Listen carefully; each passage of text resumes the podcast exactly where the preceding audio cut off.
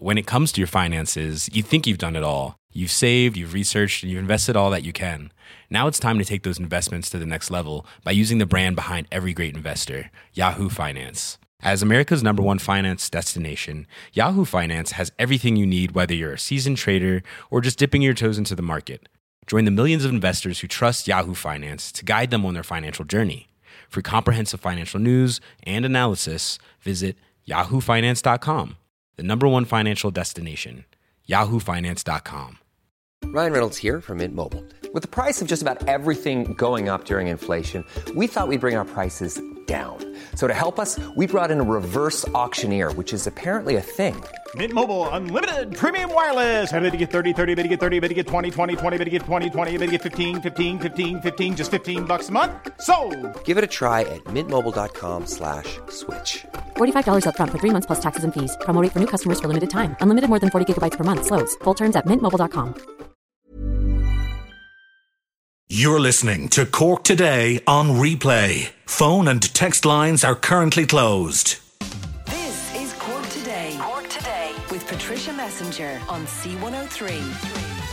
Cork's greatest hits. C103. And a very good morning to you. We're broadcasting live today from Glow, uh, live on the Grand Parade. We have a special studio here right under the Ferris wheel. And of course, Glow is a Cork Christmas celebration.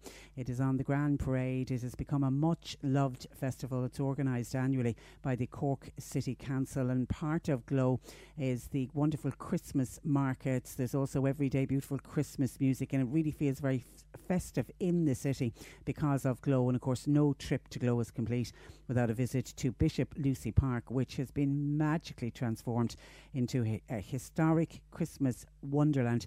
And this year they've based it on the theme of the night before Christmas in Old Cork. It really, really is uh, worth a visit. And of course, we will remember back to last Saturday, we had Storm Deirdre, and a lot of people didn't venture outside of their door. And because of that, Glow was cancelled last Saturday. So Cork City Council have decided that the Glow Market and the Ferris wheel will open for an additional day. Everything was meant to wrap up this Saturday, but instead the Ferris wheel and the Glow Market will open this Sunday between 12 noon and half past 8. Now, the Bishop Lucy Experience won't open for the additional day. They'll end on uh, Saturday, the 22nd, as was originally planned. Now, we have a jam packed programme uh, for you today. In a couple of minutes, for example, I'm going to be speaking with the Lord Mayor of uh, Cork City, talking about his memories of uh, Christmas past and also talking about the challenges facing Cork City and what's good about uh, Cork City uh, today. And then later on this hour,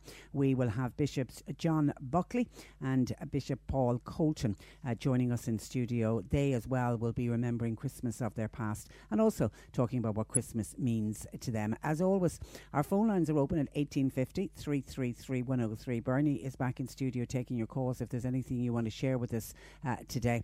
And also, our text message service is available at 086 to 103 103 if you want to text the programme. And as we've been doing all this week, we have a pair of Nathan Carter tickets to give away. Nathan will play live in the Marquee on Friday, the 14th of June, and tickets went on sale last Tuesday at ticketmaster.ie. But Aiken Promotions have given us a pair of tickets to give away every day this week. And today, as we have done uh, across the week, we have a little clip of Nathan Carter for you to listen to, and you've got to work out the word that is missing. Now, we'll play you the clip now, but I don't want you to call yet. You don't call until the final hour. But here is today's clip of Nathan Carter. It's just flown by. We've been very lucky. Some of the shows have been which I never expected for my first time here. Okay, there is, well, there's actually two words missing in that sentence. Hang on, we will play it again in the next start, then we'll play it in the final hour, and then we'll open the phone lines, giving you the opportunity to win Nathan Carter tickets live at the Marquee on Friday the 14th. If you'd like to purchase them, they'd make ideal Christmas presents for Nathan Carter fans. You can go to ticketmaster.ie. But our lines are open at 1850 333 103. We're with you until 1 o'clock, live from Glow on the Grand Parade.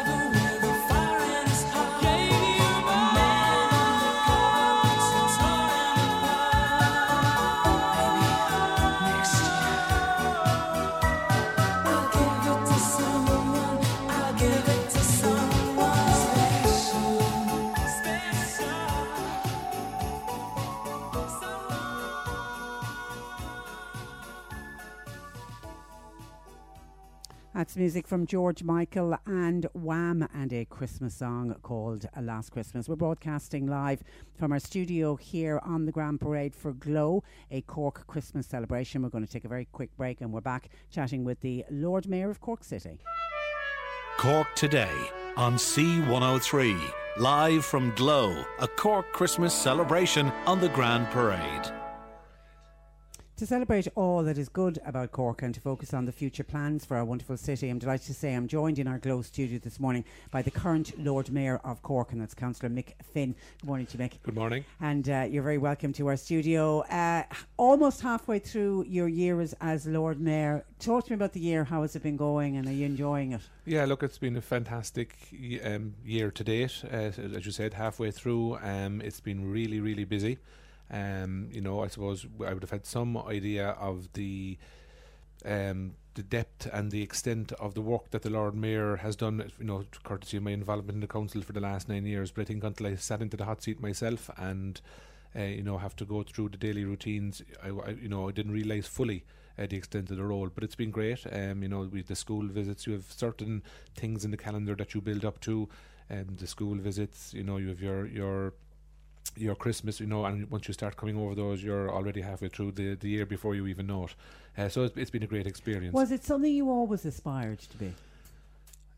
I'd say not really. Um, I suppose since I started in the council um, back in, in 2009, it was something that was in the back of my mind that you would like to do it sometime. I suppose you know it's it's an aspiration of many councillors. Mm. It's that you know it's the, the furthest you can go at local level. Um, but it's not really something that I would have aspired to even you know since I was in school or anything like that. But I do remember the Lord Mayor visit to the schools, you know, alongside the victorious Cork teams w- when that was happening quite regularly in hurling and football down through the years. Um, but I suppose you know in, in the second council when it became obvious that the the whole nature of the Lord Mayor position and the way it's voted in had changed, uh, it became an option then. So I suppose you know in, in the second council, my second uh, I suppose iteration on Cork City Council, it became an option early on, and it's something that I said you know it would be great to have a, have a go at it. But it's a busy, full on year. It is. I mean, most days are you know nine, ten hour days, depending you know what time of the year it is. Um, even you know Christmas Eve, Christmas Day, we'll be working, uh, visiting you know people who are working in the fire brigade, in the ambulance, in in the Gardaí. We'll be visiting the children's hospitals. We'll be vis- visiting Cork Prison. So it's full on seven days a week. Um, but I mean, it's really enjoyable, and it has reinforced to me the importance of the position and how well it's respected by the people of Cork. Now, while we're talking about the importance of the position, we know there's been much talk about a directly elected mayor uh, for Cork, and it's in the news today.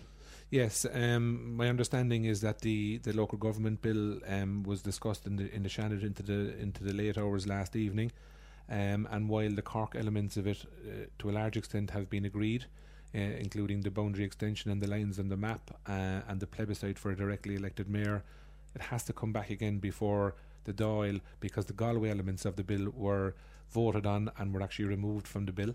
So my understanding is that that comes back in the third week in January when the um, Dáil and the, the Senate when the Oireachtas comes back after its Christmas break. So while the Cork element, if it has been agreed in principle, it still has to be ratified by the Dáil. So the legislation still hasn't gone through, which to me poses a problem in terms of the integrity of the electoral register. Um, the 15th of February is the date for the revised electoral register, Okay. and that's cu- cutting it really tight for both the city and the county councils, franchise departments to marry the two systems together and to make sure that people are on their on the electoral register, that they know where they're voting, you know, which is obviously a fundamental aspect of local democracy. Because there, there is going to be a, a period of time where it's going to be explained to people you were once voting in the county council, you're now voting in the city council, and that is going to take time to That is in. going to take time, yes. And I mean, I think there are a number of households, um, you know, just on and around the, the, the new boundary line, um, that will will actually require door to door. Um, calls from the franchise departments because you know there are there are lines on the map, um, but they're not exact. As in, n- not everybody will know at this point whether they're in the city or the county, which is confusing. But you also have a situation where you had people on the fringes of the city in areas like Lehenaghmore, in Douglas and Frankfield and Grange that were county council previously. They're now city council. They'll have new um, voting booths and voting um, And they'll, they'll, they'll be voting for different uh, for, for people that uh, haven't represented them before. absolutely, councillors. absolutely. And I mean, it, you know, it's a big thing for councillors to have to uh, sitting councillors and indeed candidates for the election as well to have to plan for. Um, you know, like in my own area here in South Central, which includes where we are in the Grand Parade at the moment.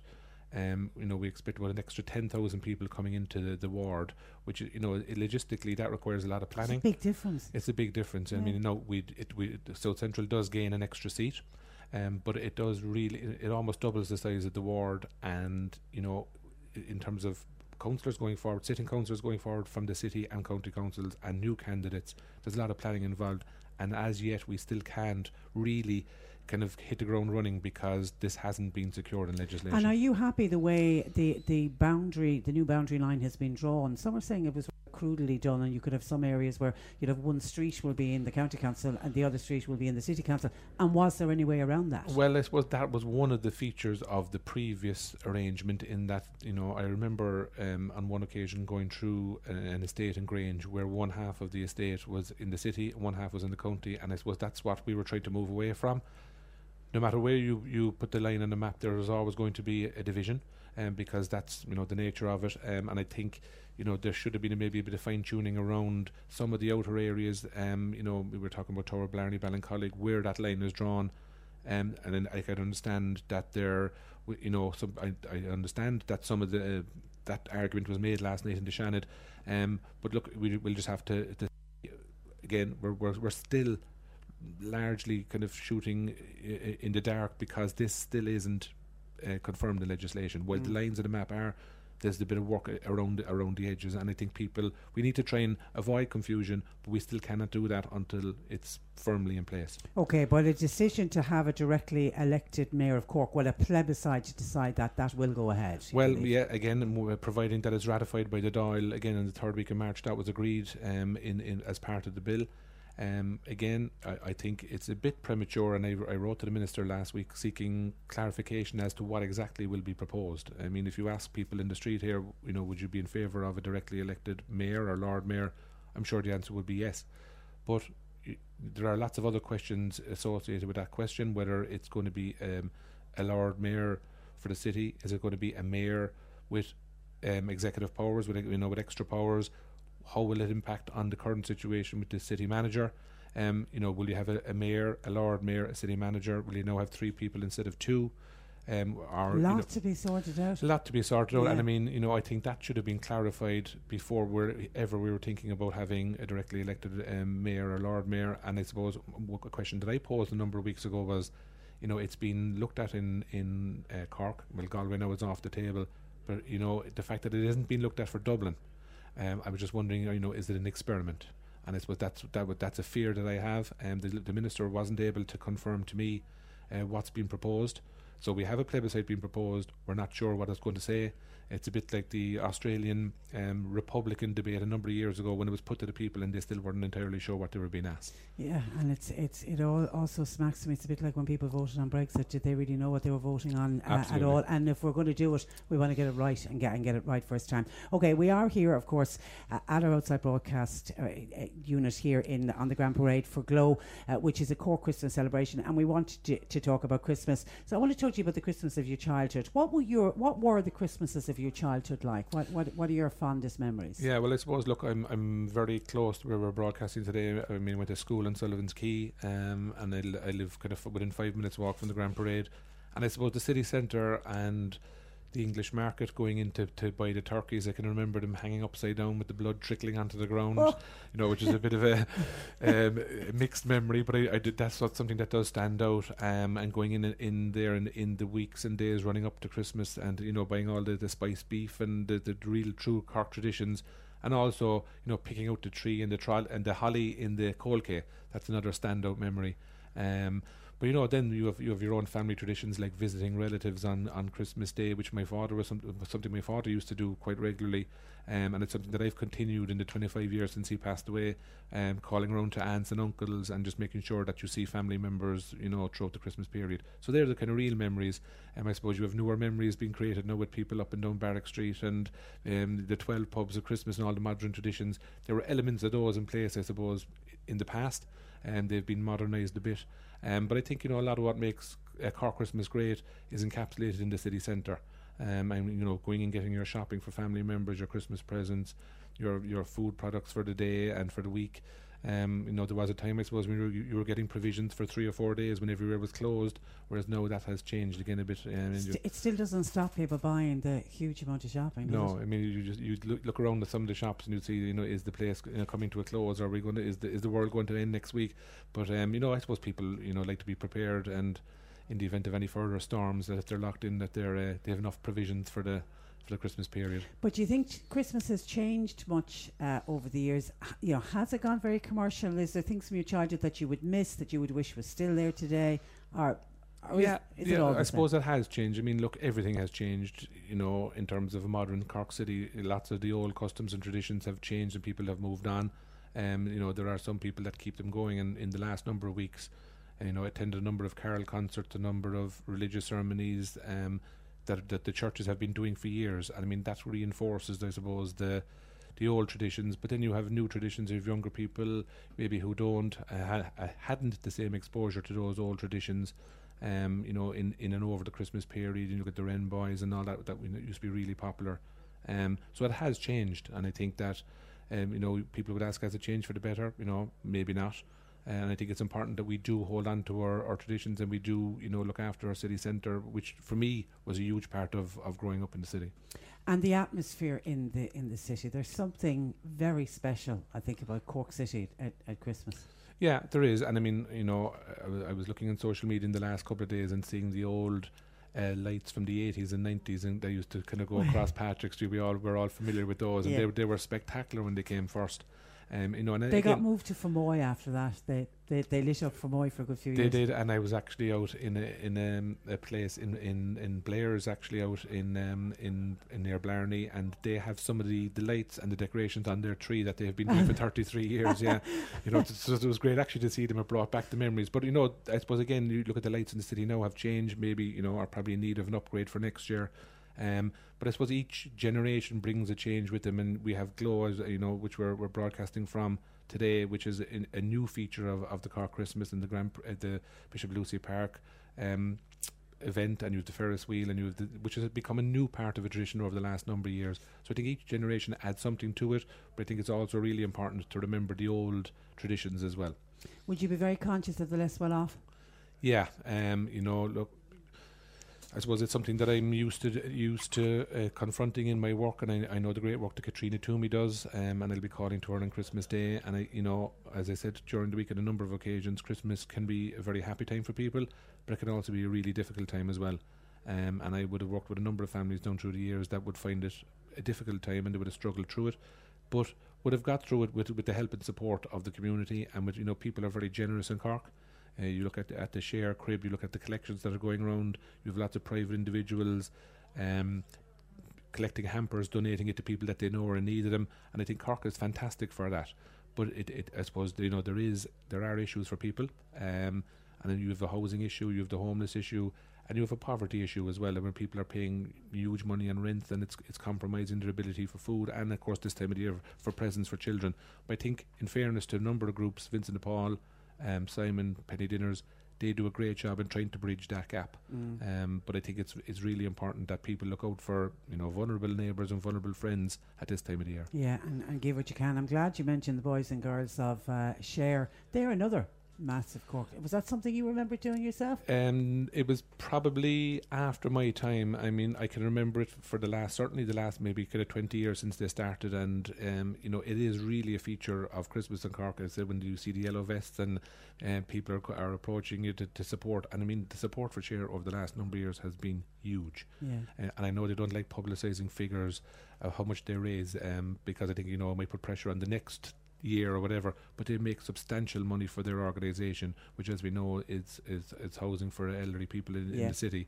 Um, it's a fantastic charity, and I met the lads from uh, Presentation and from St Angela's and from all the schools who called into City Hall just for the launch of it a number of weeks ago.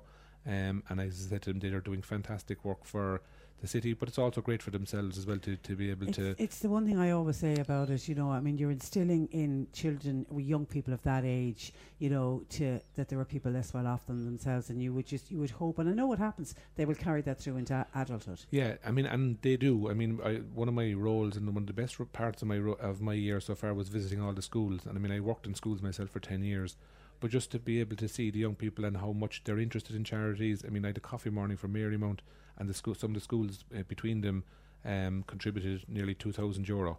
Um, you know, from coffee mornings, from no uniform days, cake sales, and stuff like that. So I think the next generation, you know, sometimes they get a, a lot of flack uh, but they do a lot of great work, and nowhere is that more exemplified in the in the share collection for you know that'll be finishing in the next couple of days. And I would urge people again to support it because you have young people, teenagers standing out in in these conditions. You had Glow was cancelled um, Last Saturday. last Saturday, but Yeah. the, the Share boys and girls were still out I collecting. heard that. I know? heard that they, they they didn't give up their their, their day. Yeah. So, what would you say to people to co- to come to the city and to to support all the businesses? Yeah, look, I mean, you know, we all know that there are challenges um, in the city, and um, you know, your challenges with, with parking, your challenges with access and, and, and, and traffic. But I mean, what what's on offer in the city is unique. Uh, it has been for years. It's been developing. I think Cork has been very busy in the last number of days, and number of weeks. But if people want a shopping experience and you know a dining experience, and in Cork City, and they want that to continue, they have to support the city. Um, you know, we know the retail in Ireland and European wise and internationally is challenged by um, internet shopping. Um, but I think you know if people really want the city to flourish, they have to support it. Yeah. Uh, and you know just because it may be difficult to come in, you know, we'd urge, urge people to use public transport. And again, I know there are problems. You know, watching uh, Facebook and social media in recent days that there have been problems on certain routes with traffic. But you know, we have to develop a, a, a public transport system that people will support. It'll take cars off the road. It'll improve the situation. But you have businesses in here who are, which are the lifeblood of the city. They they create employment. They provide great services. Um, it's a, there's nowhere better in Ireland to go out for something to eat or something to drink, and, and not alone at Christmas time, but right throughout the year. You know, we have the English market, we have the Colgate, we have so much on offer in the city, and I would encourage people to come and visit. Come and visit Glow now for the next number of days, which you know I think there's an extra day being planned for Sunday. because of the Yeah. storm last week. Uh, the city centre has so much to offer, um, but people need to support it. Okay. Have you been up on the Ferris wheel? I have. I was I was on on the first evening, yes, and I saw spectacular views of the city. But thankfully, I only went on two rotations, and it was down to ground. I was back down to work fairly quickly. Listen, it was a real pleasure to have had you in uh, studio. Have a lovely Christmas, and uh, thanks a million uh, for joining us, the Lord Mayor of uh, Cork City, uh, Councillor Mick Finn. No Thank problem, you, and happy Christmas to you and to all your listeners and to uh, everybody, especially Corkonians, maybe returning to Cork for the Christmas period. Thank you for that. Uh, good morning to you. We're broadcasting uh, live from Glow, a Cork Christmas celebration. You're listening to Cork Today on replay. Phone and text lines are currently closed. Cork Today on C103. Live from Glow, a Cork Christmas celebration on the Grand Parade. And can I say hi to Jim Tobin from Doris, who I believe is outside the window somewhere here of our studio here in Glow. He travelled up from Doris this morning. There he is. Good morning to you, Jim, and uh, happy Christmas to you. Uh, good to see you here uh, today. Now, remembering Christmas past and to talk about what Christmas means to them today, I'm joined in our Glow studio by Catholic Bishop of Cork and Ross, John Buckley, and the Church of Ireland uh, Bishop of Cork, Cloyne, and Ross, Paul uh, Colton. Good morning to you both. Thanks very much. Good you're- morning. You're, you're very work, uh, very welcome. Bishop Buckley, can I start with you? You were born in Inchigeela. What was Christmas like as a child? What Uh, are your earliest memories? Well, in Inchigeelagh at that particular time, there, there, there were very little counter attractions. We celebrated Christmas through sport, through participating in various events in the village. There, there was a, certainly plenty of holly was displayed around the place. Um, we didn't go to the city or anything like that to celebrate. We stayed at home, really. And uh, I live quite close to the Inchigeelagh village, and there were various activities organised in the village during the Christmas period. Local little plays and little, little attractions like that. Yeah. But nothing like we have today, for example, as we see here around us in the city today. Uh, but uh, and the food. what, do, do you remember like Christmas treats? Oh, was there? oh, the food was special. We had a special, Yeah. you know, the the, the, the, the goose. We said we had the, we had the goose for the, for the Christmas dinner. uh, Rather than a most- mo- turkey. most enjoyable. The Yeah. turkeys hadn't appeared at that stage, you know. And uh, it was fa- there were family gatherings in the course of the Christmas, you know, the inn and all the rest of it. You know, these activities were organised locally, and people enjoyed them and participated in them. They were very ordinary sport, nothing ex- exceptional during the Yeah. Christmas period. but still, as a child, it was still a magical time. It's magical Yeah, time, and they yeah. organise various little events. For example, every every Stephen's Day there was a road bowling event in the area. And we know you love your road I'm bowling. Expert Yeah. in road bowling. Yeah. And and and uh, would- you know, a lot of people came along, and there was a little exchange of some small money and so on. You know, but uh, it was very enjoyable, and Yeah. gave the people an opportunity of coming together and sharing little stories and so on. And so, Stephen, so on St Stephen's Day, you would look forward to, to that was we would. part It was it. an outlet. It was a great. It was a, enjoyable, you know, and many people participated in the local events. You know, and in road bowling there was a little game of football on the local community pitch for the young people of the area. You know, people didn't travel to the city at that time as they do They now. They stayed okay? local. They stayed local. Yeah, I suppose. yeah. Nothing wrong with that. You know. And the Wren boys. And their advisement around in collecting, you know, the, in the various houses. And They got a great reception, you know, it was uh, a great involvement by them and so on. And the people were very generous in Yeah. contributing towards And there are there's advice. still Wren boys today. You'll find them in still some of the rural You find them still in, areas. in the yeah. coun- in, in, in the country, not so much now. It's not very prevalent now in the city, which is a the pity. Which is a pity because it's indeed. it's a lovely, lovely tradition. It's a lovely custom. I know yesterday we were only putting a call out for the Whelan area, North Cork. They were looking for some people to help out. They have a group of Wren boys going out, but they needed a few extra musicians, and, Oh, and hopefully they uh, they got them. Um, Bishop Colton, you would have grown up in, in Douglas. I did. Now, what were what are your Christmas memories as a child? Well, funny, just listening to Bishop Buckley, they're very different because my uh, only surviving grandparents in childhood lived in Dublin. Right. So we actually travelled to the Big Smoke. you, you were city slickers. and it was it, that was the great adventure, and I have very vivid memories of Dublin in the in the 1960s and and of my grandparents. And I was the o- not only was I the only grandchild, I was the only nephew of two aunts as well. And so in in one way, I found myself as a child in the middle of a very adult Christmas. yeah, and but spoiled rotten. spoiled rotten. That's the other thing. But getting into trouble for getting up too early in the morning. I remember an aunt saying, "Oh, you were going down the stairs like an elephant to see Santa's presents and that sort of thing." And of course, she had come in late from church after midnight, and she wanted to lie in. Yeah. You know, so I have all those memories of, of Dublin, and uh, it all centred around on the aunt who came home from England. The, my father and mother travelling, so we all went back, as it were, to the family home in Dublin. Yeah. So the the reuniting of family, and then And that still happens today. and that still happens. It's unchanging, really. You know, and if people are are away, we think of those who are away. Um, my own son came home uh, from Dublin last night. The other son is coming home tomorrow. So all this sort of people on the move, and of course, the first Christmas was like that. People on the move for the census Yeah. uh, to Bethlehem. Yeah, so it's exactly. been it's sort of an, a dynamic of Christmas through the ages. You know, um, but going to a centre of a, familiar place. In this case, grandparents were the u- uniting factor, and just as, as Bishop Buckley said, there was special food and there was special visits, and of course, church was very much at the centre of it. Yeah. Um, and um, when we talk about special food, of course, in those days we only ate things that were in season. There was none of this business of carting food all around the world yeah. you know, yet alone things that we uh, that we see regularly now. We we never saw things like kiwis and Avocados. avocados. Most of our people put them on toast for breakfast now with a poached egg. We just had the egg. and lucky to have it. Look at, but I mean, in that sort of vein, you know, um, uh, mandarin oranges, for example, were so precious. They came in a box wrapped in tissues. you know, now you walk into the supermarket, Yes. there are about ten varieties. And, and you can get them all year round. all year Which I always now. think there's something wrong there. They should only be at th- at this time of year. Um, Bishop Buckley, has Christmas gone too commercial?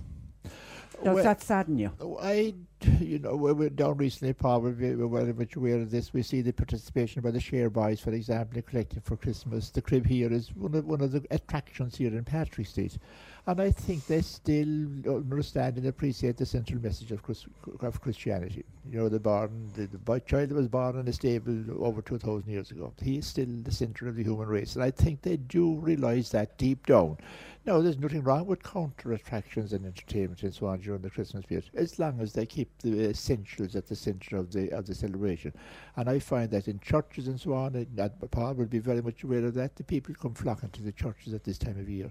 We see on Christmas Eve, for example, so it's almost impossible, impar- impossible to cater for the people. So I still think that they have re- deep down they have an understanding of the, of the But Christian does that, does that not annoy you that they're not there for the other Sundays throughout the year and well, at Christmas hopefully, they all want to get in? as, as uh, Paul would also be aware, we would certainly like to see them f- worship during the year, but they still ha- retain an affiliation with the church. There is still this nostalgic attachment And the draw to, to the go back. and the draw to go back. Paul, on, on, on that, does it annoy you to see a packed church at Christmas?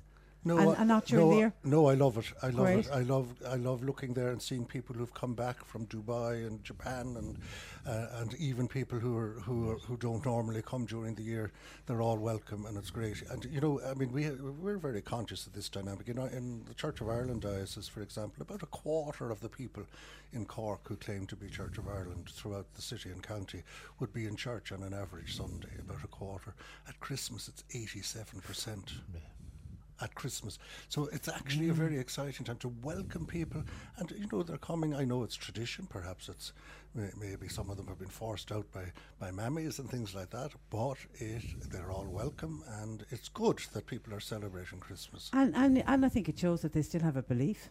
There's still, no matter, no matter what they say or do, Yes. the Yes. fact that they, you know, make that effort Yes. at Christmas. And our, as probably we, you know, our, our respective ministers, they make a special effort to welcome them and to accommodate them and to encourage them in every way. And hopefully, deep down, they may continue with that little celebration during the year in some way, in different ways. You know. So does that put, put you guys under pressure then when you know you're, you're speaking to people who might only be in the church for, the, for one time this year? Sermons, do you have to really think about sermons? Well, you do think about sermons, but also the message doesn't change and the Christmas story doesn't change. And of course, the focus of Christmas is that story and that message. And I suppose, yes, you're thinking about, well, how, you know, how do I reach out to people who are maybe hearing this only rarely or hearing it? Some people maybe for the first time, because don't forget, sons and daughters bring home boyfriends and girlfriends and partners and one thing and another who maybe are from other places and they've never been to church at Christmas, you know. Yeah, So it's a very varied and diverse group, and yes, people are believing. There, some are still believing in a very traditional way. Some are searching, and some are believing in a very broad sort of way. Okay, we have uh, we're seeing a lot of homelessness, uh, uh, unfortunately, across the country and uh, in here in uh, in Cork. Uh, Bishop Buckley, have you any either of you any solutions? Starting with you, Bishop Buckley. Homelessness. It's very sad indeed to see so many homeless at this time. I, I you know I feel there's no moral justification whatsoever for homelessness. It's very sad that they cannot address it. Um, you know, people, are, for example, the solution may be a long-term investment in social housing or so on. You know, but certainly it is causing immense problems here to families. You know, staying in hotels during the Christmas period. So I think the government and all who are responsible in so many different ways should make a special effort to address this very serious problem. And I know great work has been done, and Paul will be aware of this by people like Simon Community and others Mhm. in helping the, the homeless here in, here in the here in, in the city and indeed throughout the country. We see the great work, for example, of Brother Kevin in Dublin, Hmm. and the welcome and the hospitality that he extends to the homeless in Dublin. And our own Paul, our own Caitriona Twomey. Absolutely. Penny is just you- incredible. You know, these these issues are accentuated at, at Christmas time, but Christmas isn't a deadline by which we can solve everything. It's a very, ill- I agree with everything Bishop Buckley has said, and you know, homelessness is a very multifaceted uh, and con, con um, complex issue, and that's not a reason to, not to do something about it. In fact, we should. And I'm very. Um, he mentioned Brother Kevin, but I was very persuaded the other night listening to Father Peter McVerry on the television, who has huge experience in this area, and his opinion is that the only uh, answer to this is in social housing. And you know, when I listen to somebody who has a lifelong experience um, in in the area. Uh, of working with people who are homeless, I'm persuaded by their opinions. Yeah, uh, and I've interviewed Father Peter McVerry on, on so many occasions on this program. I can't understand why that man isn't in charge. I would Yes. actually have him as the minister for. I mean, okay, he can't be the minister. Change the title, do whatever you want. Listen to that man. He is the person who knows what the solutions um, are. Okay, to both of you, how will you spend Christmas this year? Well, uh, we of course, we have our own uh, different celebrations in our churches. Yeah. Paul will be in his own cathedral. I'll be in my own cathedral here in the north of the city. And then maybe occasion, I return to Inchigeela, of course, to my family in Inchigeela for the Christmas dinner. So you will go back to I will go back Gorgeous. to Inchigeela with love for Inchigeela, something that's bred in our bones and entwined Yeah. in our lives. And uh, we will have turkey this time. and then And who's at home? Have you and, siblings at uh, home? I have Have you? brother, nephews, and nieces, Great. and all sorts of people Great. at home. So there'll be a little family gathering, and then maybe in the evening, if I'm back in time, uh, I might drop into a hospital. No, I won't talk about hospitals because my visit to a hospital at one particular time during the past couple of years strained relations between myself and Paul. Did it Yes, indeed? uh, Paul, recount the story. Paul, Uh, my mother, my late mother, was in hospital, and Bishop John got me into trouble for he visited her before I did. Oh, you see, Bishop John is great for visiting the hospitals because I was actually only talking to somebody yesterday, and I said that you were coming on the program today, and he made the point. Oh, he's always in the hospitals. He's great. He's a, he's a great man. Uh, Paul, how will you spend Christmas this year? Well, just as my grandparents' home was the gathering point in the past, Yeah. our home is now the gathering Isn't point. there something special about that? That, uh, and we, we have church, of course, and actually, what Bishop John forgot to mention is that the last person each of us sees in our work on Christmas Day is each other because we go Yeah. to the St Vincent de Paul Hospital Okay. to visit together, and then we wish one another a happy, Happy Christmas. Christmas. He goes home, I go home, and I eat the spuds that he has given me for Christmas, and they've already arrived. Do we ask where the spuds came from? Inchigeela. In Shigeela. Inchigeela, there you Shigeela. have it now, yeah, yeah. Listen, a happy Christmas uh, to both of you. And to Um, you and your listeners, yeah. And uh, thank you so much for joining us uh, the- this morning. That's- I The so much, yeah. Catholic Bishop of Cork and Ross John Buckley and Church of Ireland Bishop of, Co- of Cork Cloyne uh, and Ross uh, Paul uh, Colton. We're broadcasting live from Glow, a Cork Christmas celebration on the Grand Parade.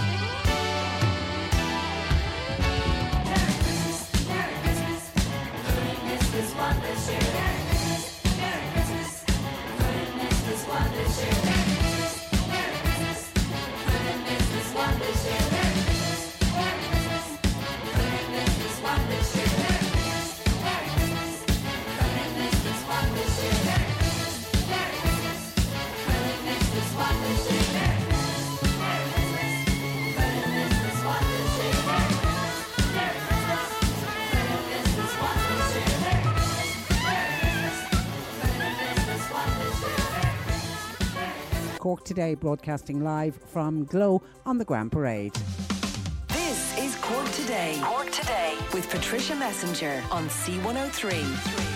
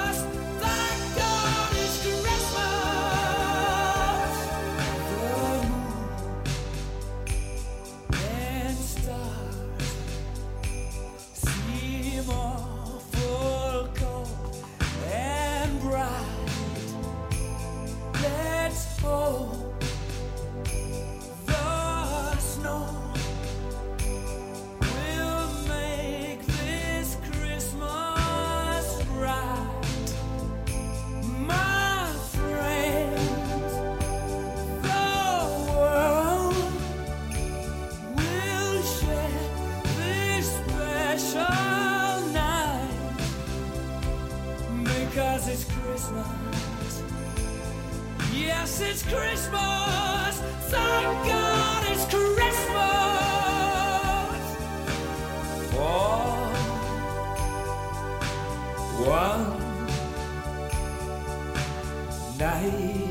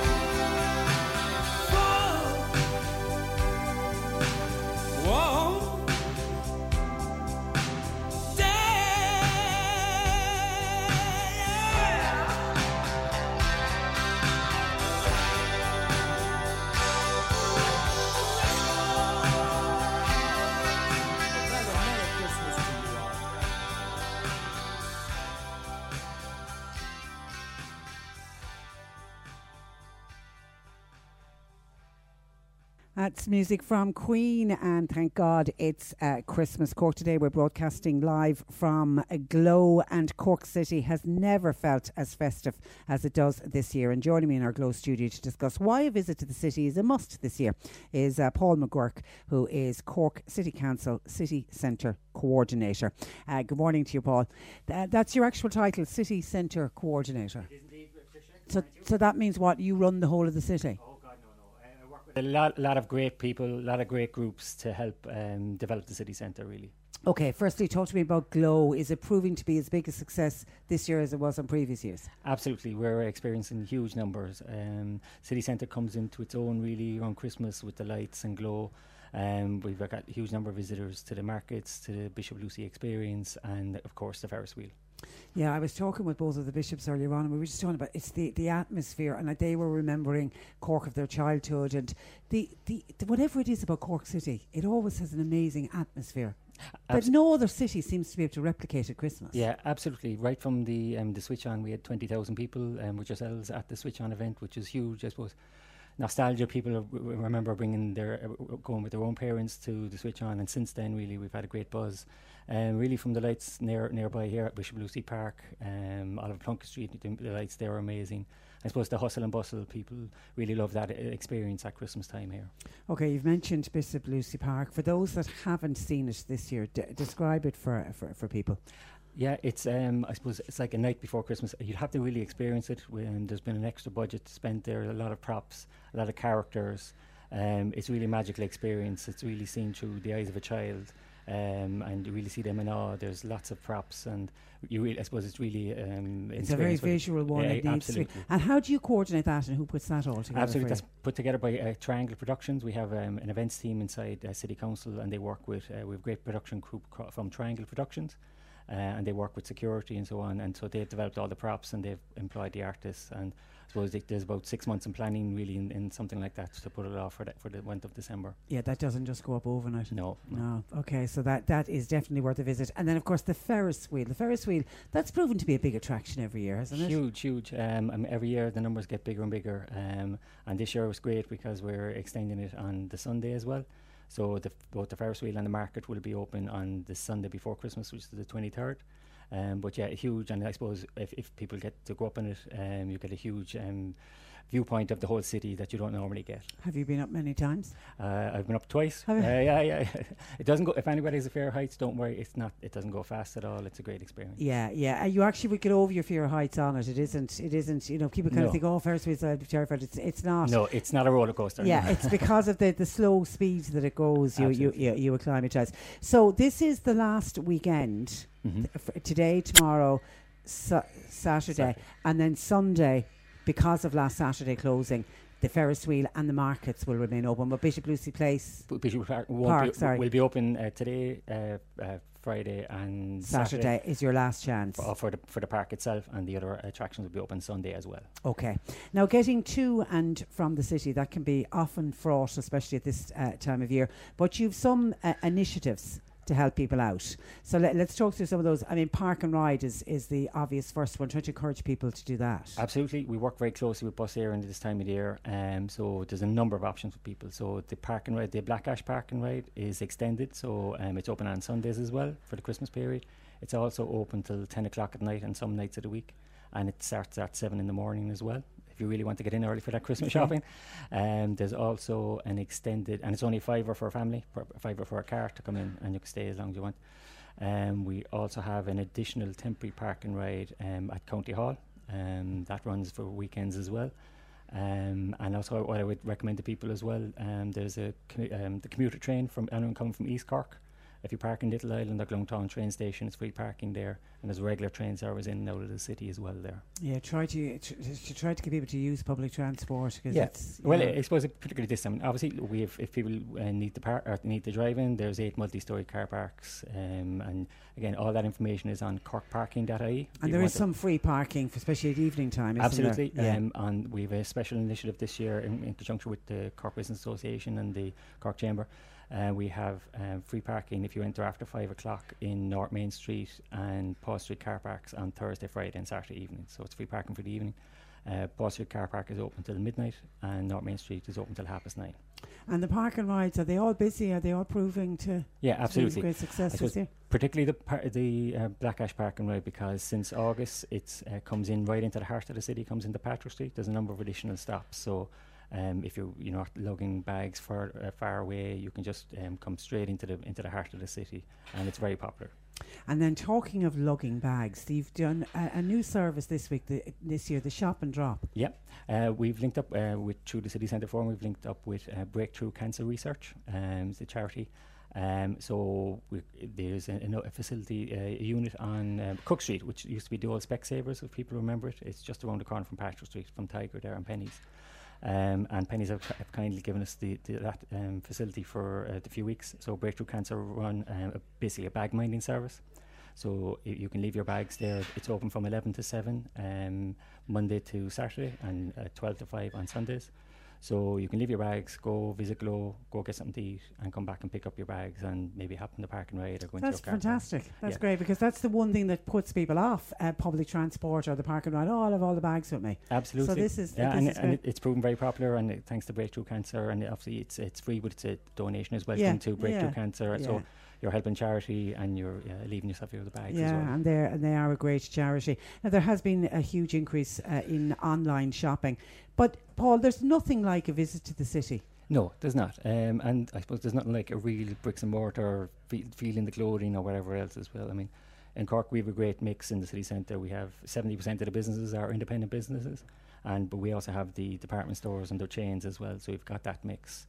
Um, so uh, online is here and it's here to stay. We know, and uh, and it's some of the uh, some of our businesses here are really embracing that as well. They have click and collect systems as well.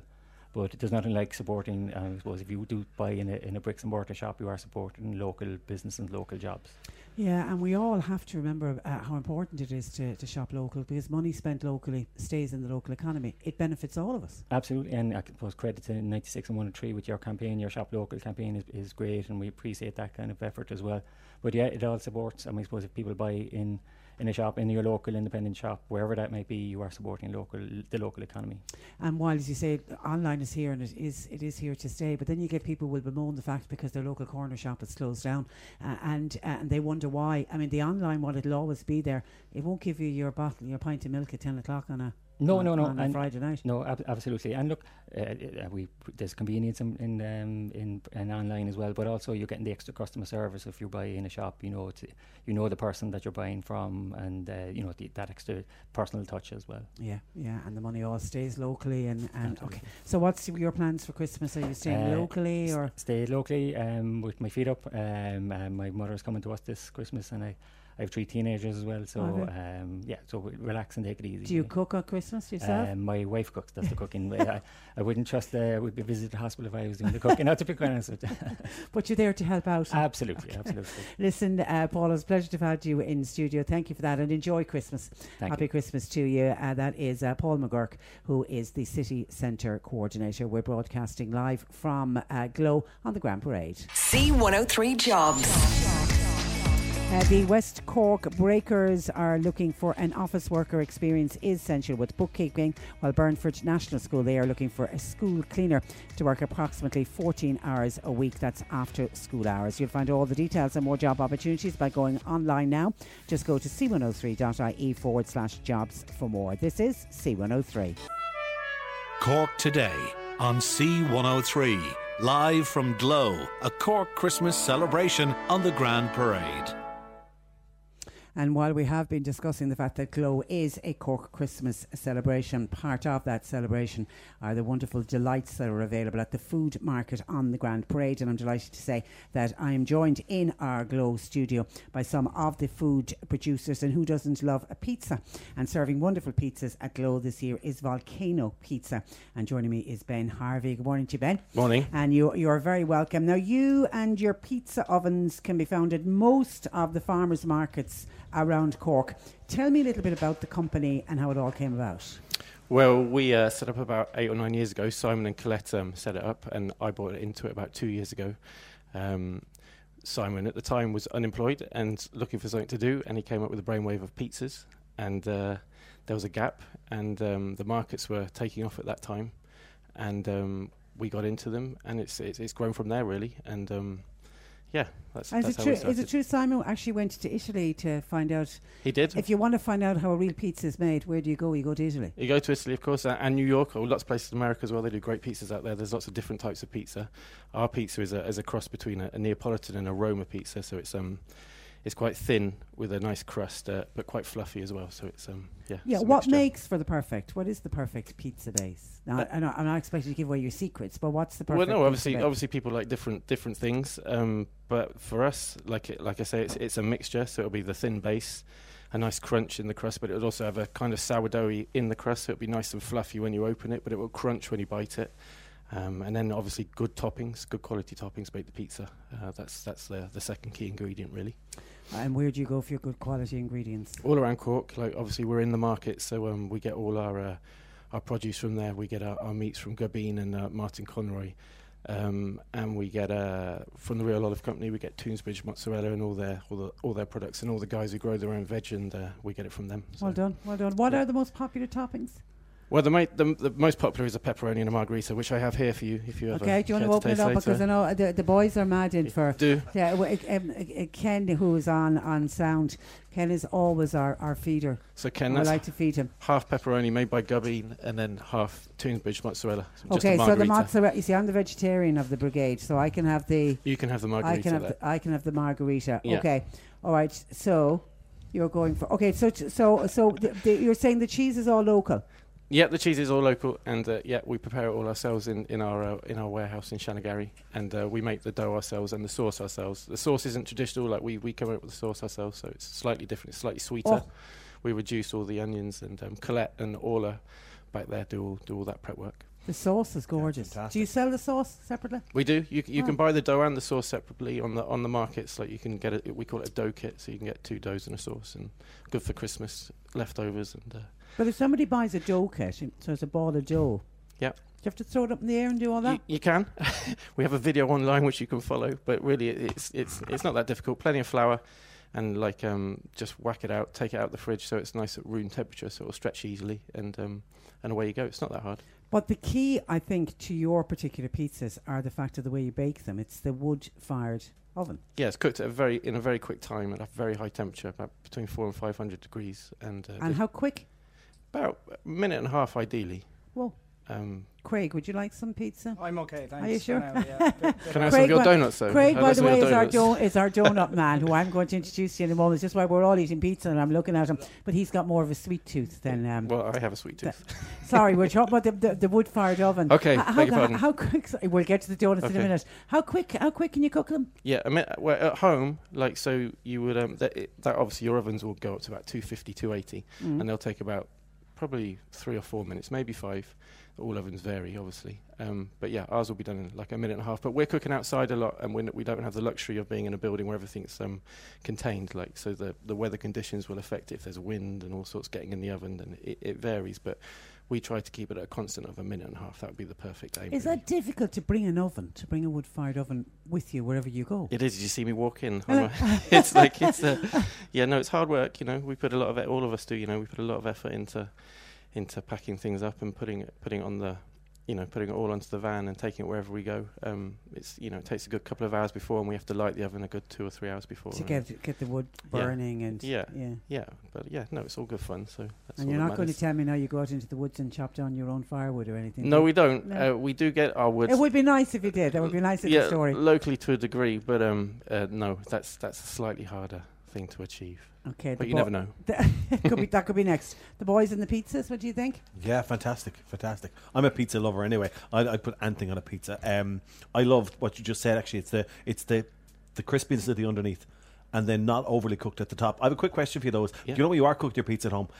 Should it be the hotter the oven, the better the pizza? Yeah, yeah, absolutely. Like, well, for our pizzas, I mean, all, like, again, with supermarket pizzas, they'll all vary, which I think that's because they've got all the added preservatives into it and all the things that they put into it. But ours is, you know, just water, um, flour, and yeast, and we just yeah whack it on as hot as it goes, and it will be done very quickly. It'll just puff up, and you know, you're ready to go. And the time honoured question: pineapple on a pizza? Yes or no? Absolutely. Yeah, Yeah, me why too. not? Me too. Absolutely, I'm- I'm- yeah. There's no rules on toppings, you know. As long as it's good produce for me, then that's all. that And what's matters, the weirdest thing you've ever been asked for putting a pizza? Oh God, uh, the weirdest thing. I don't know, but like people raise their eyebrows when we put black pudding on and goat's cheese and things, but like that, those sort of things really work. There's, there's combinations everywhere. I wouldn't say there's any any weird one. You know, if you want it, well, you know, have it. What not? about dessert pizzas? Yeah, why not? They're a thing. Well, the, the chocolate here, Dinky Donuts, sprinkle a bit of that on, bit of banana on top. It works. I'm eating away. I'm finishing my pizza slice.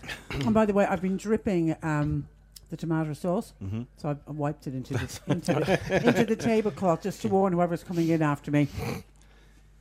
That's absolutely delicious. I love goat's cheese, by the way, on pizza. I think goat's cheese works really well. We'll have well. that later. I'll bring here your goat's cheese one yeah, later. the goat's cheese works really well. Stay there because I want to go now from the savoury into the uh, the sweet because you've never had a donut until you've had a dinky donut.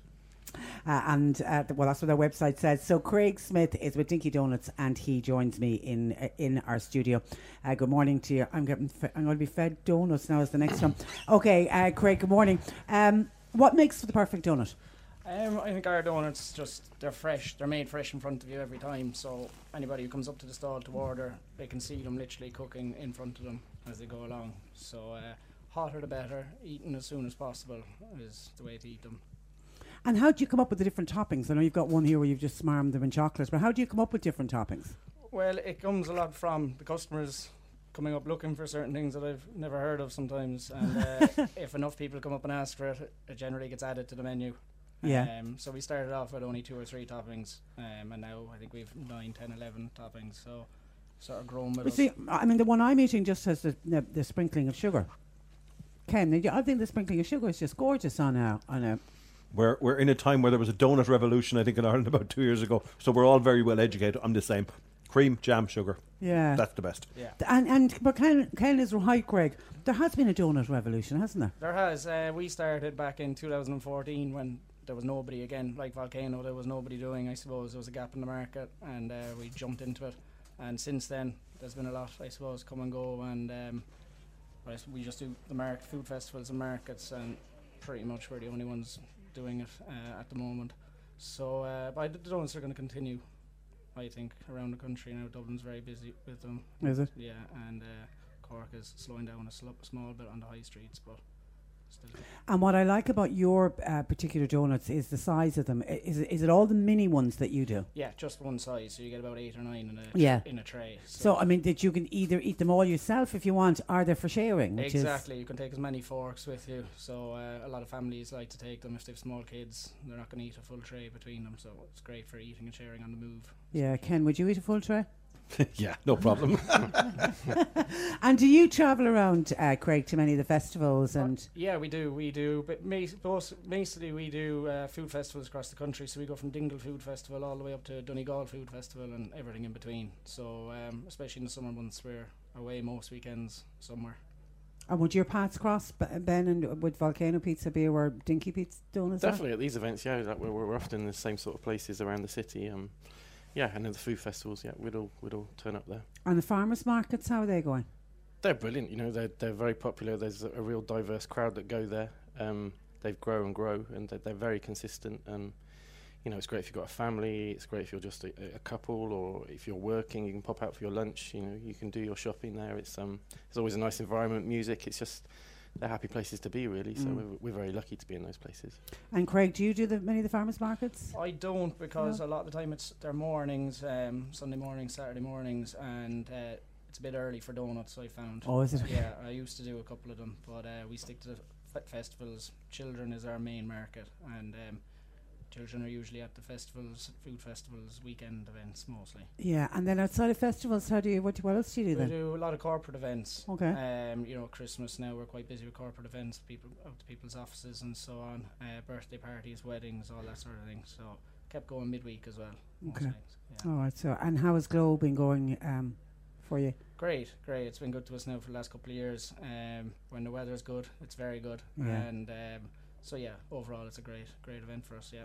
And good to see that it's o- it, uh, it's going to be here again on Sunday to make up for you were closed last Saturday, which was unfortunate. Yeah, yeah. So the council kind of gave us Sunday now, so You we'll play, an play a bit of catch up. An extra, it'll be uh, great. Yeah. an extra day, and the pizzas, um, Ben, are they flying out uh, here at Glow? Yep, they're always very popular. Um, again, you know, it's a, a food that everyone can eat together and share. It's a, it's that it's got that thing going for it, and um, yeah, no, it's very popular. Obviously, families here they they like them, and the guys working in the city they can come out and have one. So, yeah, no, th- it's, it's always very good here. And you can have the pizza first, and then finish it off with uh, Yeah, and a coffee from Casey. There you go. It works. or a hot we- chocolate. We have you. all- We have you. Yeah. Uh, we've every angle uh, covered. I recogn I noticed by the accent, Ben, you're not local. Are, are where are you from? Well, I've lived here about six years, but I was in Bristol before this. so, Bristol. yeah. So, when you, where's home for Christmas? Then are you going to stay here? Or are you? I heading am. I'm going to be here. My family are here, so um, yeah, we'll be here, and, uh, and my kids and everyone around. So it'll be it'll be nice and festive. So Christmas very different here to what it was in Bristol. No, you know, no. It's uh, it's no. It's a it's a great time any anywhere you are really. I think as long as you you're going to put the effort into it, then I think it's a it's a great experience for Yeah. everyone really. So no. It's and all once you're surrounded by families, and that was Yeah, and everyone's so sociable here. That's the difference, I would say. Like, that's the big difference, and it's great, you know. So it's, uh, that makes everything a lot nicer. okay. And Greg, where's Christmas for you this year? Uh, Castle outside Castlemartyr, just a small bit outside Castlemartyr's home. So um, that's where we'll be going. Any donuts on the menu? No, definitely not. No, definitely not. Listen, we'll let you get back because I know both all your stalls are opening at uh, 12 o'clock, but we really appreciate you uh, joining us at our studios here in uh, Glow. Ben Harvey of Volcano Pizza and uh, Greg Smith of Dinky Donuts. Thank you both. Thank you. You're listening to Cork Today on replay. Phone and text lines are currently closed. Cork Today on C103. Live from Glow, a Cork Christmas celebration on the Grand Parade. Now, Christmas wouldn't be Christmas without chocolate, and there's nothing like real handmade chocolate. So, joining me to discuss uh, their product, uh, Casey O'Conaill of O'Conaill uh, Chocolate. Uh, good morning to you, Casey. Good morning. And uh, you're very welcome. Now, background a little bit. Talk to me about how long your company is up and running and, and how it all came about. Um, it's been running about 40 years, so I'm the second generation. And um, it started basically as a bakery in Carrigaline on the main street. And um, my parents had a kind of a, a continental influence. My father, uh, my grandfather was the manager of Thompson's Bakery. He came over from Germany in the 1960s to manage uh, Thompson's. And um, they basically uh, took a lot of recipes from Germany, and the tradition in Germany is that um, the uh, the bakers will make chocolate at Easter and Christmas. Okay. So they started doing that, and the chocolate became more and more popular as a supplement to the cakes that they were doing every day. And um, my dad, I think, kind of realized that you don't have to get up at four in the morning to make chocolate, and yes, um, as he had watched his own dad do. yeah, well, yeah, and um, he, uh, you know, chocolate's a lovely thing to work with. Um, you have a longer shelf life. You can, it's it's much more. So they they gradually developed the business to be able to switch over fully to chocolate and to leave the bakery. Take me back to your granddad coming over from Germany in the 1960s. How did, uh, what, how did that come about? Well, he he was by uh, by profession a, a confectioner, Yeah. and I think he was. Um, he Thompson's at the time up on MacCurtain Street was a huge bakery and a huge business, and they were looking for a production manager. So he came over in the 1960s to be the production manager in Thompson's. Um, my mother was uh, born in Germany, and um, she came over and met my dad. Then uh, they went to UCC, and um, that's where the, the story started. So But, but, but granddad set down roots in Cork and never Yeah. went ba- and never went back. no, no, no. He's uh, he's in um, he's he actually. Uh, he died a few years ago. He's in uh, Carrigaline. He spent the last few years in Wow, Carrigaline. wow. And Yeah. it, and you, you obviously still have family then in Germany. You still have relatives. Yeah, yeah. I mean, uh, you know, the kind of the, the, the family links are kind of getting more and more kind of disparate now as, as, as we go on. But um, yeah, I would still have second cousins and things. Yeah, yeah.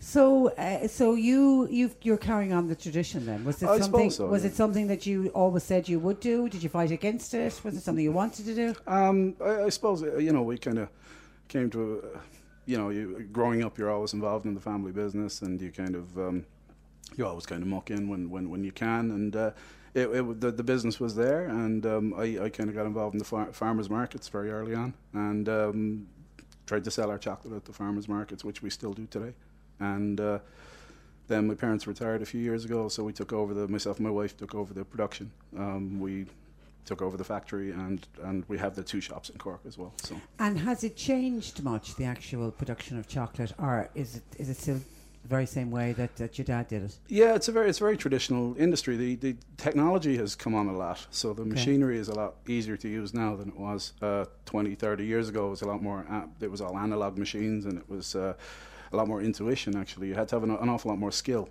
20 years ago, a lot more knowledge. Um, you got to the point where you could actually, when the paddle is moving through a vat of chocolate, you could actually tell by the, the wave that it created whether the chocolate was ready or not. Now there's a little processor will do all that for you.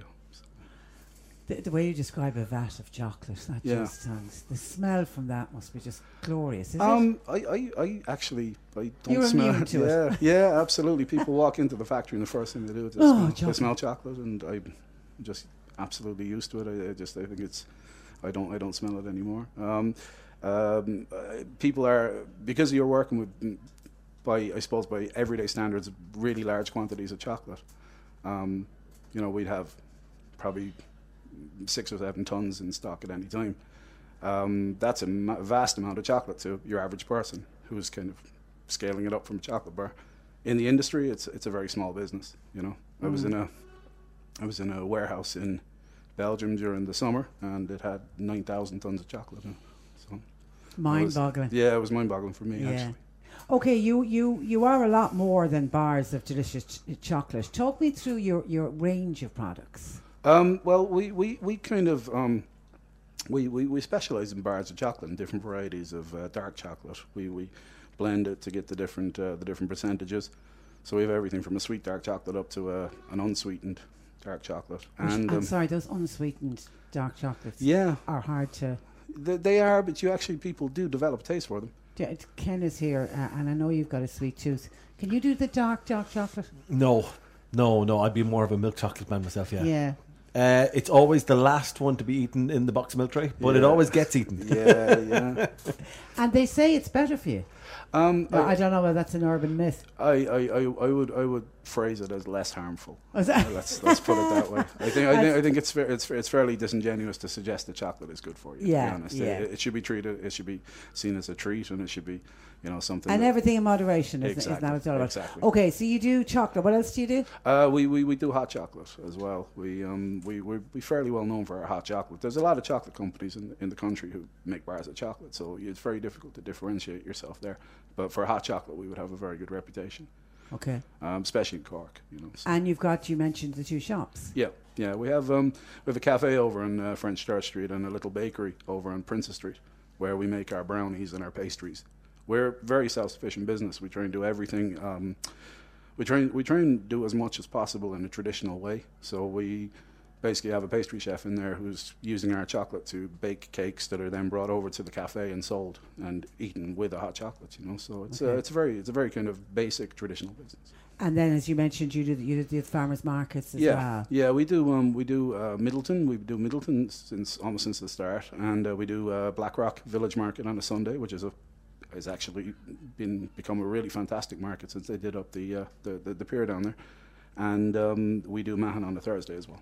The far, I was talking to the, to, the two other lads with the donuts and the pizzas Mhm. um, in, a little while ago, and they were talking about the farmers markets as well. Yeah. they really have been a massive success story in the last few years, haven't they? I, I would say th- not only a massive success story. It's it's it's um, it's it's great for a food business. You have an idea, and the the biggest problem you have then is to actually make that idea become a reality. And um, if you're talking about, uh, we're, we're fortunate enough that we were far enough down the road we were able to sign leases, we were able to rent buildings. Um, i- i- it's a huge amount of work to get to that stage. And the farmers market is a real kind of a leg up at the start. It gets you talking directly to your public. It, very importantly, and most importantly, it, you can tell straight away whether the public like your product or not, because you'll get very, very honest and So very, very fast market, feedback. market research every Absolutely. time you're yeah. out. Yeah, absolutely. And um, we've we've abandoned a lot of different products and a lot of different sort of directions because of what we've heard at farmers markets, you know.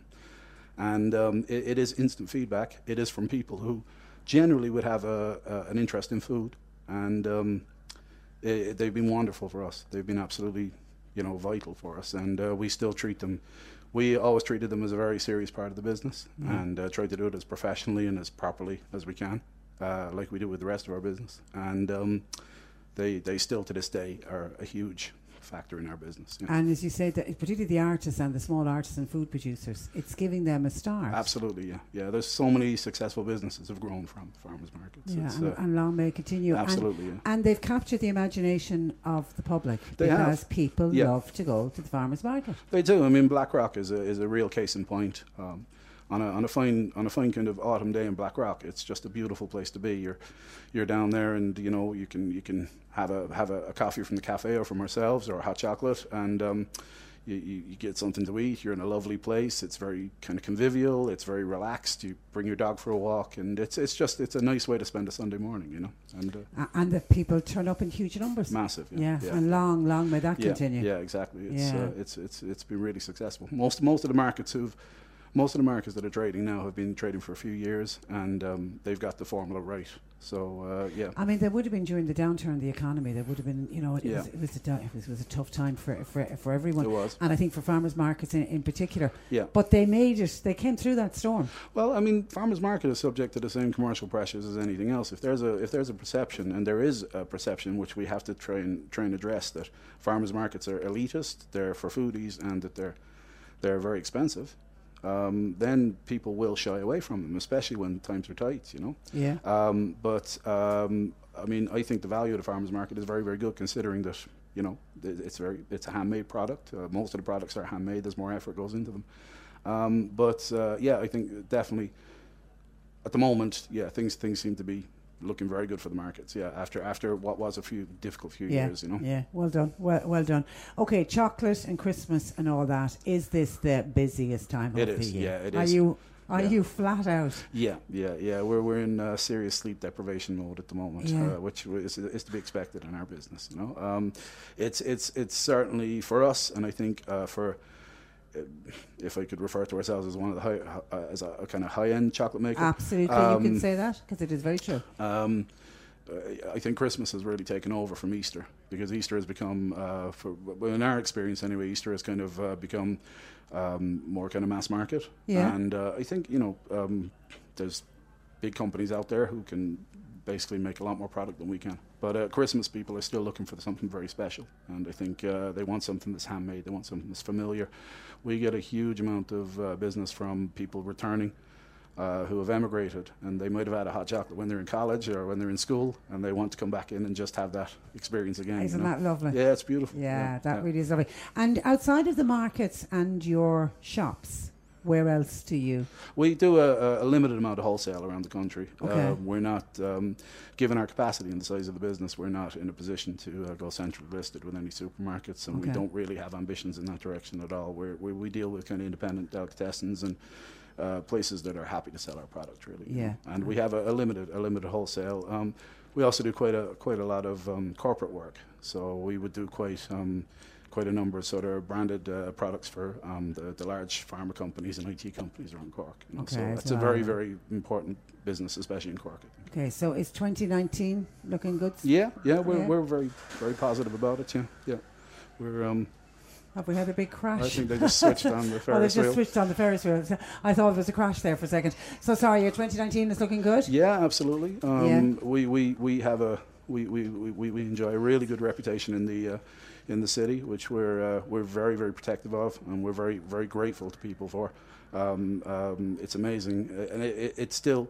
You would think at this stage it doesn't mean anything to us, but we still get a huge kick when someone, you know, it gets excited about having a hot chocolate or or talks about you know us in favourable terms, it still means an awful lot to us. Isn't know? that great? Yeah, Isn't yeah, that isn't, isn't that great? And is there a next generation to pass the business on I to? don't. I don't think so. I have, I have, No? a, I have a nine-year-old boy, and Yeah. um, he knows all about. He knows how to operate all the machines. He knows how to do everything. But um, uh, so long as he, he finishes school first, then he's in a position to decide. You know, there won't be any pressure on him. That's, well, that's the most not. important Yeah, thing. yeah, Yeah, yeah, And you didn't, but you you don't sound like you felt you, you didn't feel pressurized Not to take it all. over. Not you? the least. No, no, Because no. you're very passionate about it, so it was, it's obviously it's a pa- you know it's it's a passion. It is, yeah, it is. I, I think I think you know, running a small business, um, there are there are sacrifices. There are kind of longer hours than the, the norm. You don't necessarily make as much money as, as, as someone in a salaried position in a big company would do. But uh, there are compensations as well. You get a great kick out of seeing your business developing. You get a great kick out of seeing how people react to it.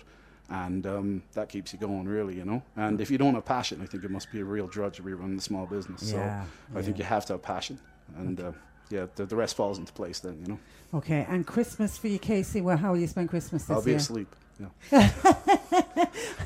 Um, um, you and Santa Claus, is it? Yeah, yeah. the well, two Santa's- hardest working men this year. Yeah, Santa Claus is uh, Santa Claus is due to make a, a, a stop at our house. Um, um, and uh, no, I, I, to be honest, um, Christmas Eve is, uh, is is is a time about nine o'clock. Everything's wound down. The factory's cleaned. Um, the, the shops are closed, and it's just the most marvelous time. You just kind of sit Yeah. down, and I think I'll be asleep by about quarter past nine. And that's will you take time off then after Christmas? Yeah, yeah, Christmas is a very relaxed time. We're still busy in the shops because, um, given Yeah. this time of year, and Yeah, given the fact that it's the holidays, yeah. so we'll be we'll be in and out of the shops, and I, I work in the, the shops and on the markets myself as well. But uh, it's it's a pleasure to do it. To be honest, Yeah. it's, it really is. You know? And we've been talking all morning about how successful Glow has been and what a great buzz Yeah. there is uh, around the city. Yeah. And people coming home for Christmas. It's, exactly. It, yeah. It really is magical, It is. it? Yeah, it is. It's lovely to see someone is in the middle of the city. You know, it's Yeah. uh, it, it, it, it's kind of it's an opportunity for people to come down, get something to eat, and feel there's kind of a festive spirit here. You know, I think it's going to be. I, I'm hoping. We're really. Well, we're all hoping, obviously, that the weather is good this weekend. you Yeah, know, so yeah. Please God it will be. Please God it will an be. And the. Ferris wheel is up and running. Have you been up on it yet? Uh, last year I took a small boy up, so I haven't Um, had a chance this year yet. But will you? Oh yeah. Yeah, good on you. Oh, yeah, good on yeah, you. He's on a promise. Listen, have a, have a wonderful Christmas, um, Thank you very uh, much. Casey, and it's a pleasure to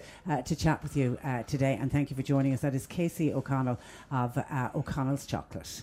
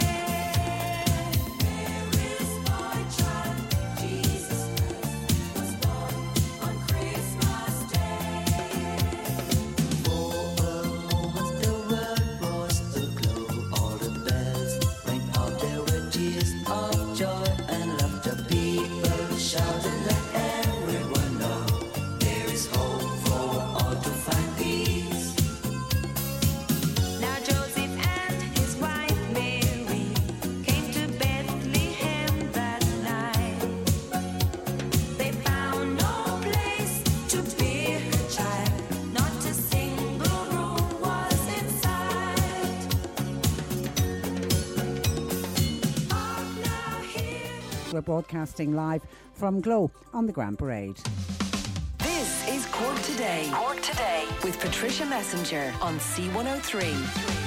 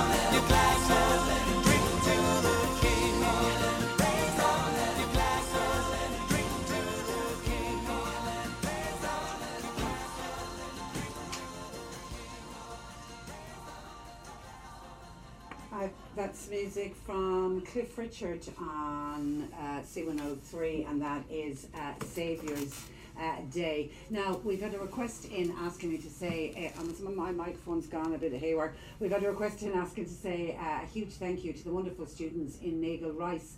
At secondary school in Doneraile. The message from Jenny says they called to my home on Tuesday with a gift and a card for Christmas. This is a tradition that they have been doing for years, and I'd just like to acknowledge it. I'd like to wish everybody at uh, C103 Happy Christmas from Jenny Maloney in Doneraile. Thank you for that, Jenny, and indeed, well done. I know the students of Nagle Rice Secondary School do that, do that every year. They visit the older people uh, in Doneraile with a gift and, and a card, and they spend time with the older people. I think that's what it's all about. Congratulations um, to all of the kids at the school there, and well done. And a thank you. I'm back working now. Thank you for that. Yeah, no, I'm back. Perfect. Thank you. Okay, the Nathan Carter Live at the Marquee uh, tickets. We have a pair of tickets to give away again today, and we have a clip from Nathan Carter which we're going to play. You have to identify the word that's missing from this clip. It's just flown by. We've been very lucky. Some of the shows have been which I never expected for my first time here. Okay, that's the that's the clip. Uh, we now need you to be caller number ten to get through to Bernie.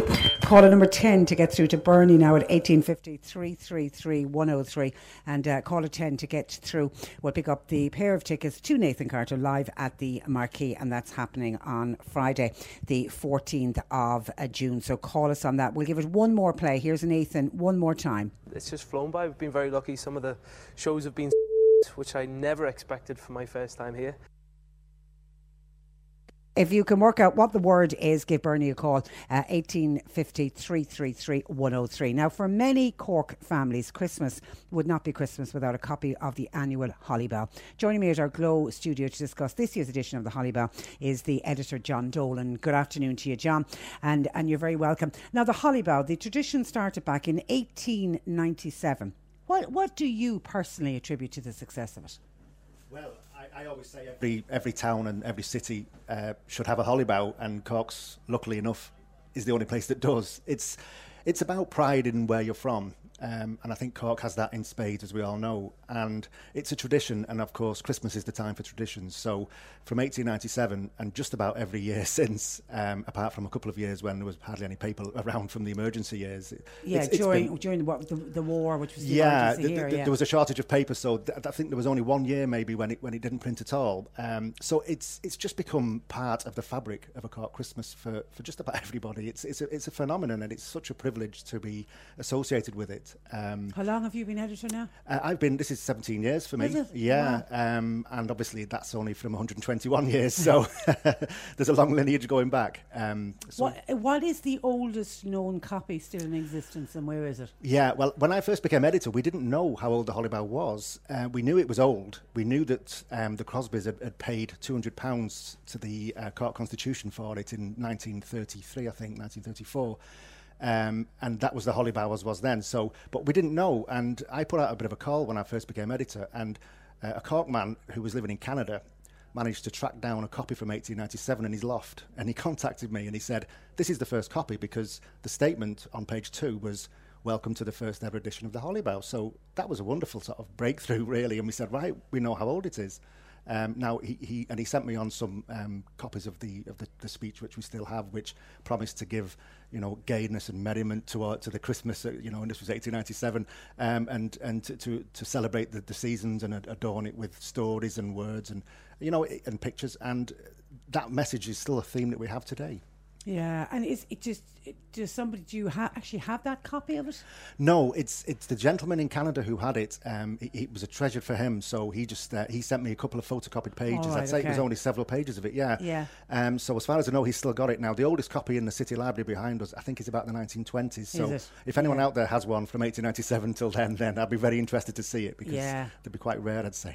And then, as I take it as the years have gone on, have you? St- uh, is there an archive now of them? Or in, oh in yeah, I mean, the, I think the City Library have them from round about 1924 Do onwards. they? Everyone, Yeah. yeah. No, and, and we would obviously have some, um, and our offices there, but the City Library is the place that has most of them there. Yeah. And it's interesting that you say that that, that copy was overseas because a lovely Mm. part of the Holly Bough every year is the gallery of photos from around the world. Yeah, isn't that just incredible? It's it's phenomenal, and we started it in 2002, and um, the idea was that because we knew that the Holly Bough goes out to the diaspora around the world, so we just said, look, take a picture of yourself um, wherever you live, whether it's on the beach in Australia when it's hot, or in America, or wherever it might be.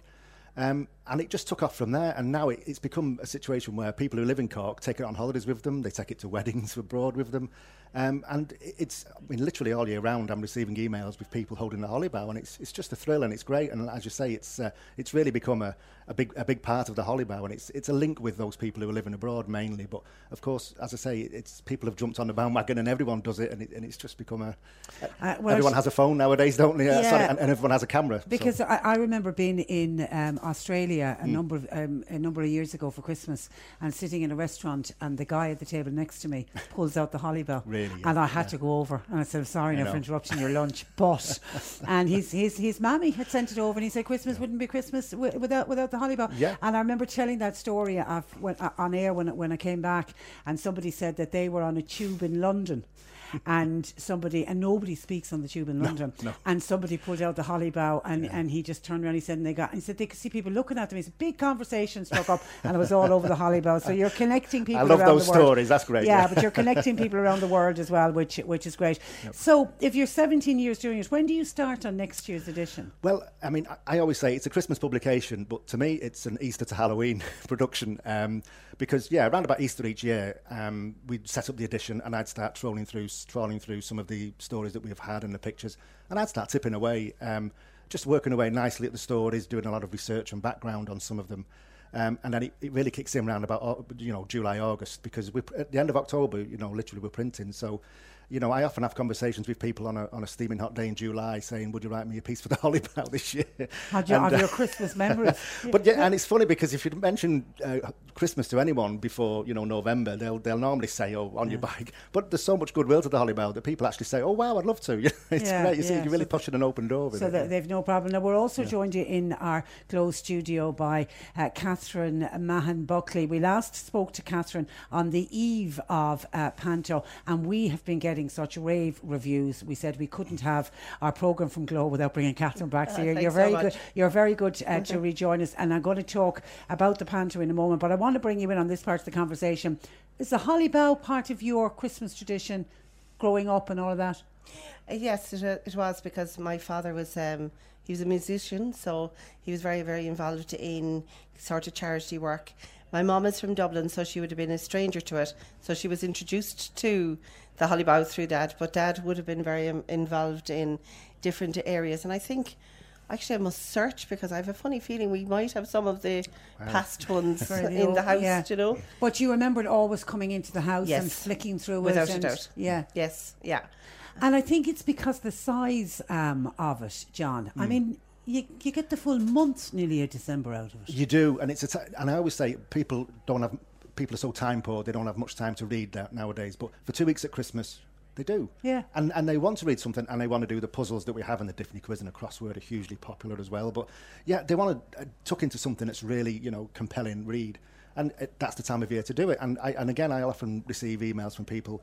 Maybe in April or May, saying I've just finished Holly Bell, Yeah, and I yeah. just think, well, that's wonderful, you know, and it just shows that you know we've got 164 pages now, which is huge production, you know, on a printing press, and yeah, and it's and it's read from cover to cover, which is really gratifying for everybody Yeah. who writes for it, you know. And, and, and as families, uh, sorry, Catherine, I'm assuming as families, people can sit down and they, they'll chat about one of the one of the articles. Did you read that article? Yeah, I mean, the, the articles are the, are the lifeblood of it to me. I mean, because I always say the Holly Bough is written by the people for the people. Um, because it's we have obviously we have writers, we have Conal Creedon, an extract from his new novel this year. Uh, we have historians as well, esteemed historians who write for it. But you know, the real lifeblood of the Holly Bough is people who aren't writers, they're not professional writers, they're not historians. They're just people who have a story, and we all have a story. And those are the people who actually, and it doesn't have to be someone who was a hero in the, in the War of Independence. It doesn't have to be someone who something really dramatic happened to. It can just be a, a nice story, a funny story, a, a sad story. And people share those stories with our readers, and you know, and th- those are the things that just people love. It's, it's the human interest, isn't it? Mm. yeah. And I was just going to say that when you see it in the shops, you actually believe that Christmas has just Yeah, started. you do. And you go, oh, the Hollybough, it started. And my mom now, who's in Marymount, um, that was the first thing that I brought up to her. Oh, lovely. And she, yeah, she, you know, she, like her reading would be great now at the moment, but she would look through everything. And, Mm. and Yeah. I said to her one day, "Are you finished with it?" And she went, "No." No, I'm not. so, Hands off. So it's great, you know. And, Yeah. uh, And and the the cover, um, uh, John, uh, talk to me about this year's um, cover. Well, yeah, I mean, a few years ago, we kind of broke with tradition, a little bit of tradition, because I decided that I'd ask a different Cork artist each year to do to do a cover. Um, it, I think it's great to encourage local artists. We have so many in Cork as well. Uh, incidentally, last year, Niall McCarthy from East Cork did a, a lovely cover, people might remember, of the Glow Wheel.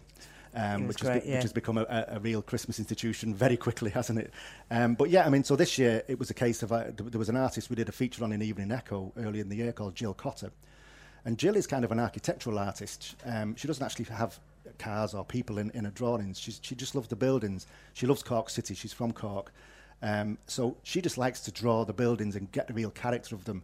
So again, early in the year, around about the summertime when it was hot, I contacted Jill and she very, she very kindly accepted the challenge of uh, of doing this year's um, artwork, which, as you can see, it's the tree of remembrance. Yeah, it's a beautiful, beautiful picture. Yeah, and because Yeah. when I looked at it, what you know, what struck me is, I thought that there's nobody in the street. I mean, to me, Mm. it's that it's that uh, Christmas Eve, Christmas morning, everyone's gone to bed, everyone's gone home. Yeah. and it's just the stillness of, yeah. of the street. And I think as well, when you put people and car and vehicles into into artwork, it dates it straight away. You know, and, and That's with that, point. yeah, with, with that drawn, it's I I know it's almost timeless, isn't it? And I love the Patrick's Hill going up at up the. I think that's so iconic as well. part of yeah, Cork. it's, it's just gorgeous. I'm going to talk to you about uh, some more, or some of the articles uh, in it, John. But I want to talk to Catherine uh, about uh, the Everyman's uh, Panto and Cinderella.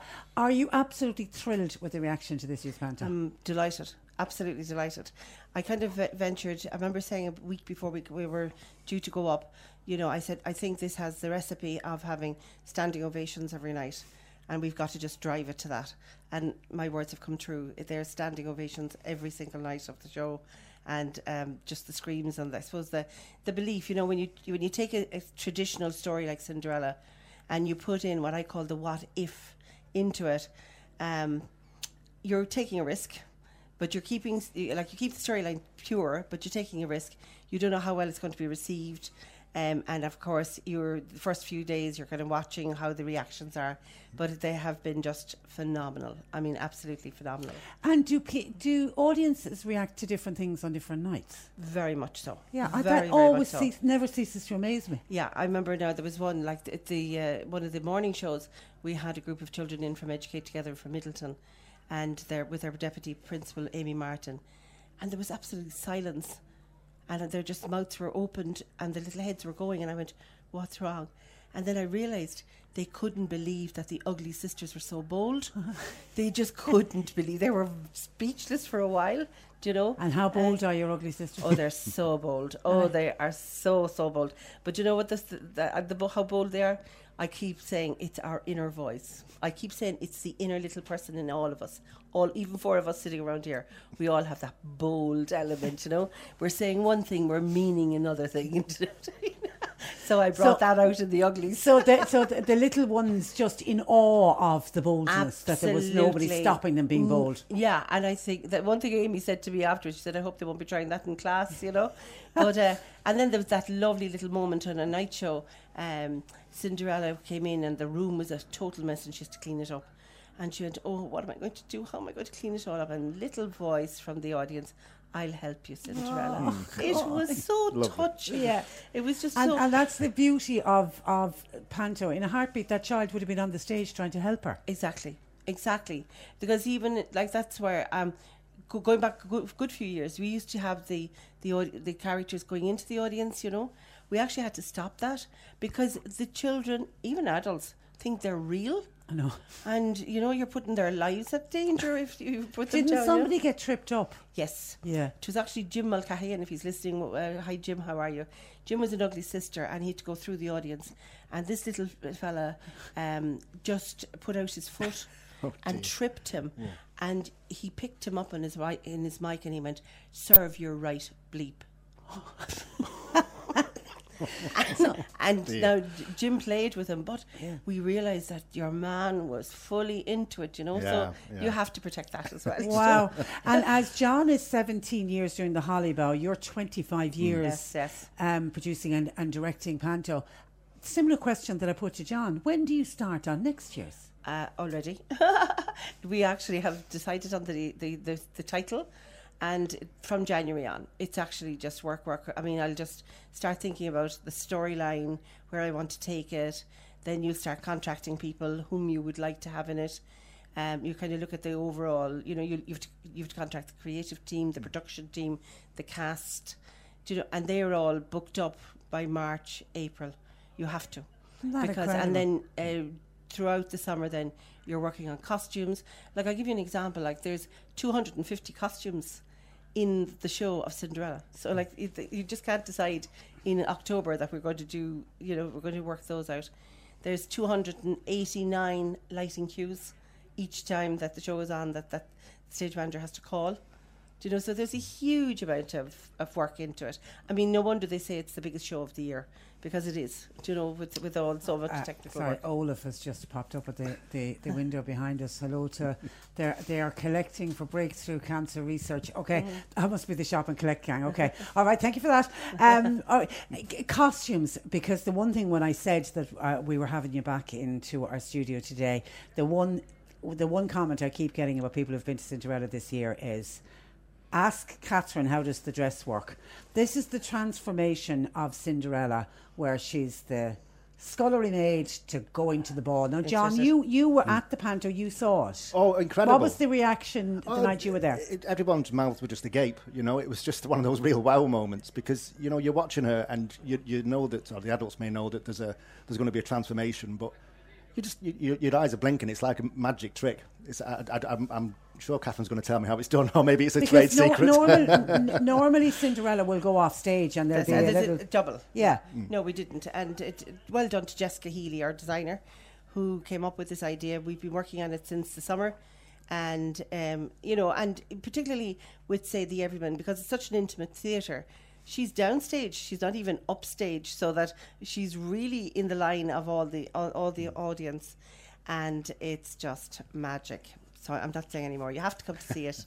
Wow. it's just a magic thing. I know she it. pulled something on the dress was as much as I got. And I said, how can you pull something on a dress and it turns into a lovely dress? And I said, that's what happened. I saw her pull something on woman the dress. Yes, that's magic. fantastic. But when you, all the costumes, is there a lot of repairs to costumes during Oh yes, we would actually have. Um, well, we have a costume mistress on board, Kira, and uh, if anything is needed, there's a, there's a place designated for sewing or whatever whatever needs to be done. And things you know. obviously do get ripped. They and- do, Yeah. they do, and Yeah. it, because it's such a physical show, you know.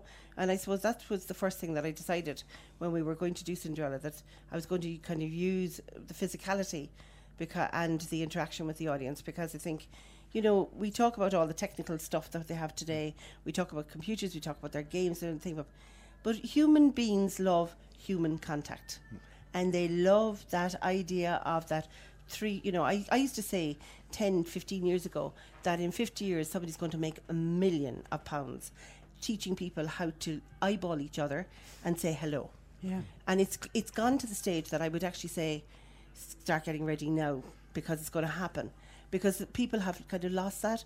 But when you come to the band you realize that they really want that they want that communication they want that interaction with each other do you know and i suppose children and adults i've seen adults getting up i saw a man during the week getting up and giving the uglies bellow stood up and told them to Where to saying- go, like. and I was saying, you know what? Well done. He's keeping. I keep saying. I know they mock me at this one, but I say it's so important that every single one of us, even if we're three to hundred and three, we keep the child alive in us. Yeah. Because that child is the magic of everything in your life. You know, it's new. It's you know, it's even like even with you, John, with the holly bough. You know, when you get it, it's we you've got to see it because it's this. It's a different one every year, and you want to read it. Even the cover, you love looking at all It those br- things, and it brings you and back a to when you were of a fresh child. air. Yeah, it's a yeah. of fresh air. And that's what Panto does. It, Yes. it brings out the child uh, uh, in all of us. Some of the stories contained uh, in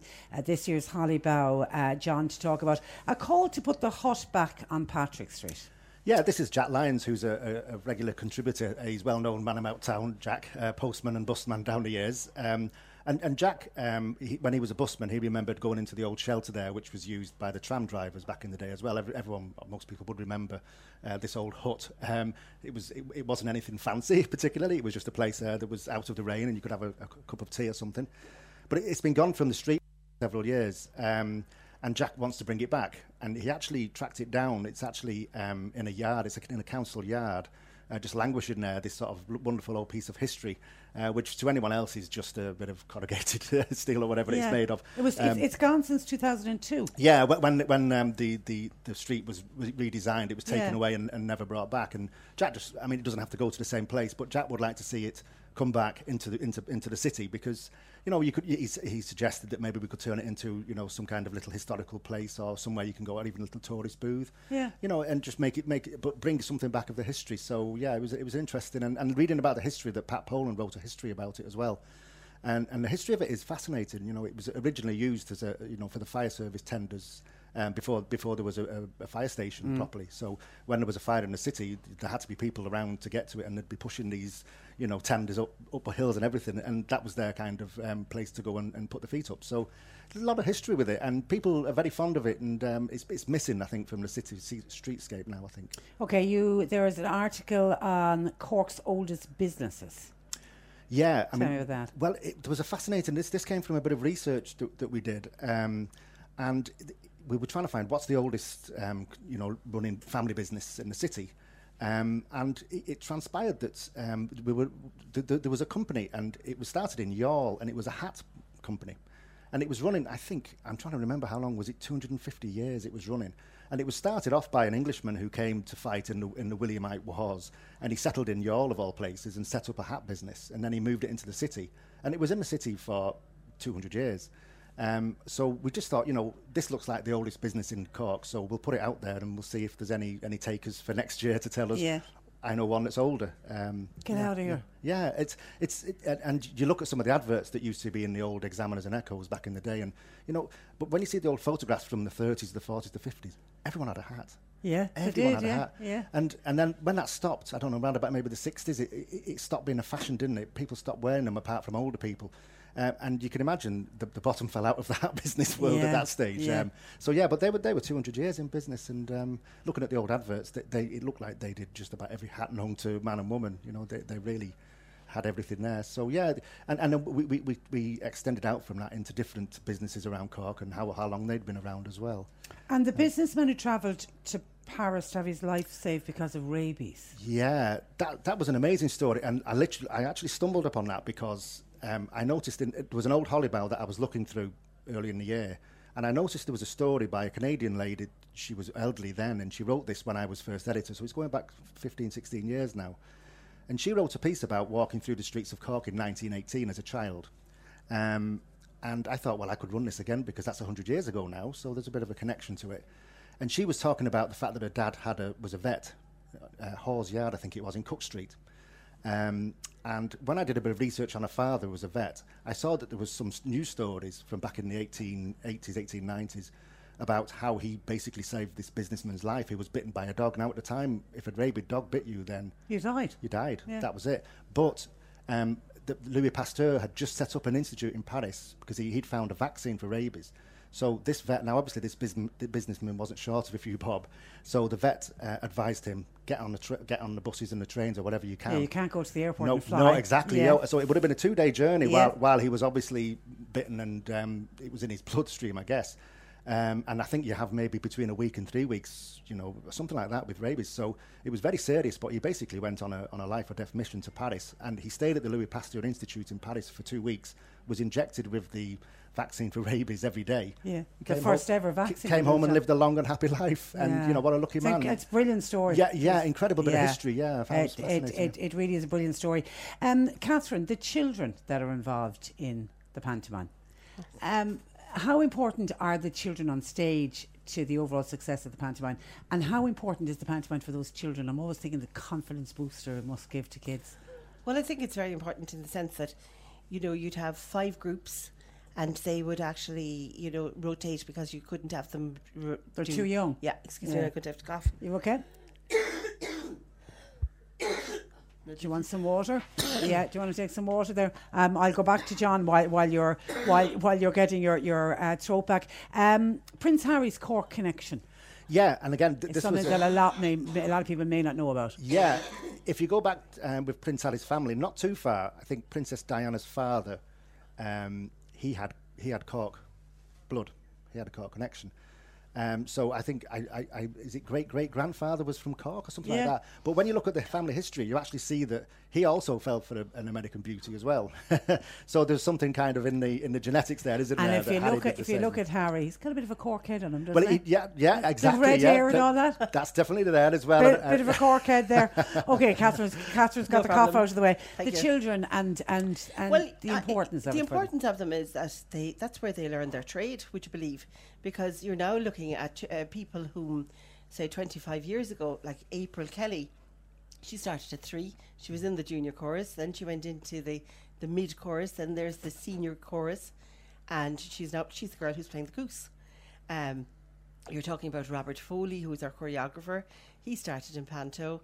Um, I suppose really it's been a tradition, more so I think in Cork than in in anywhere else.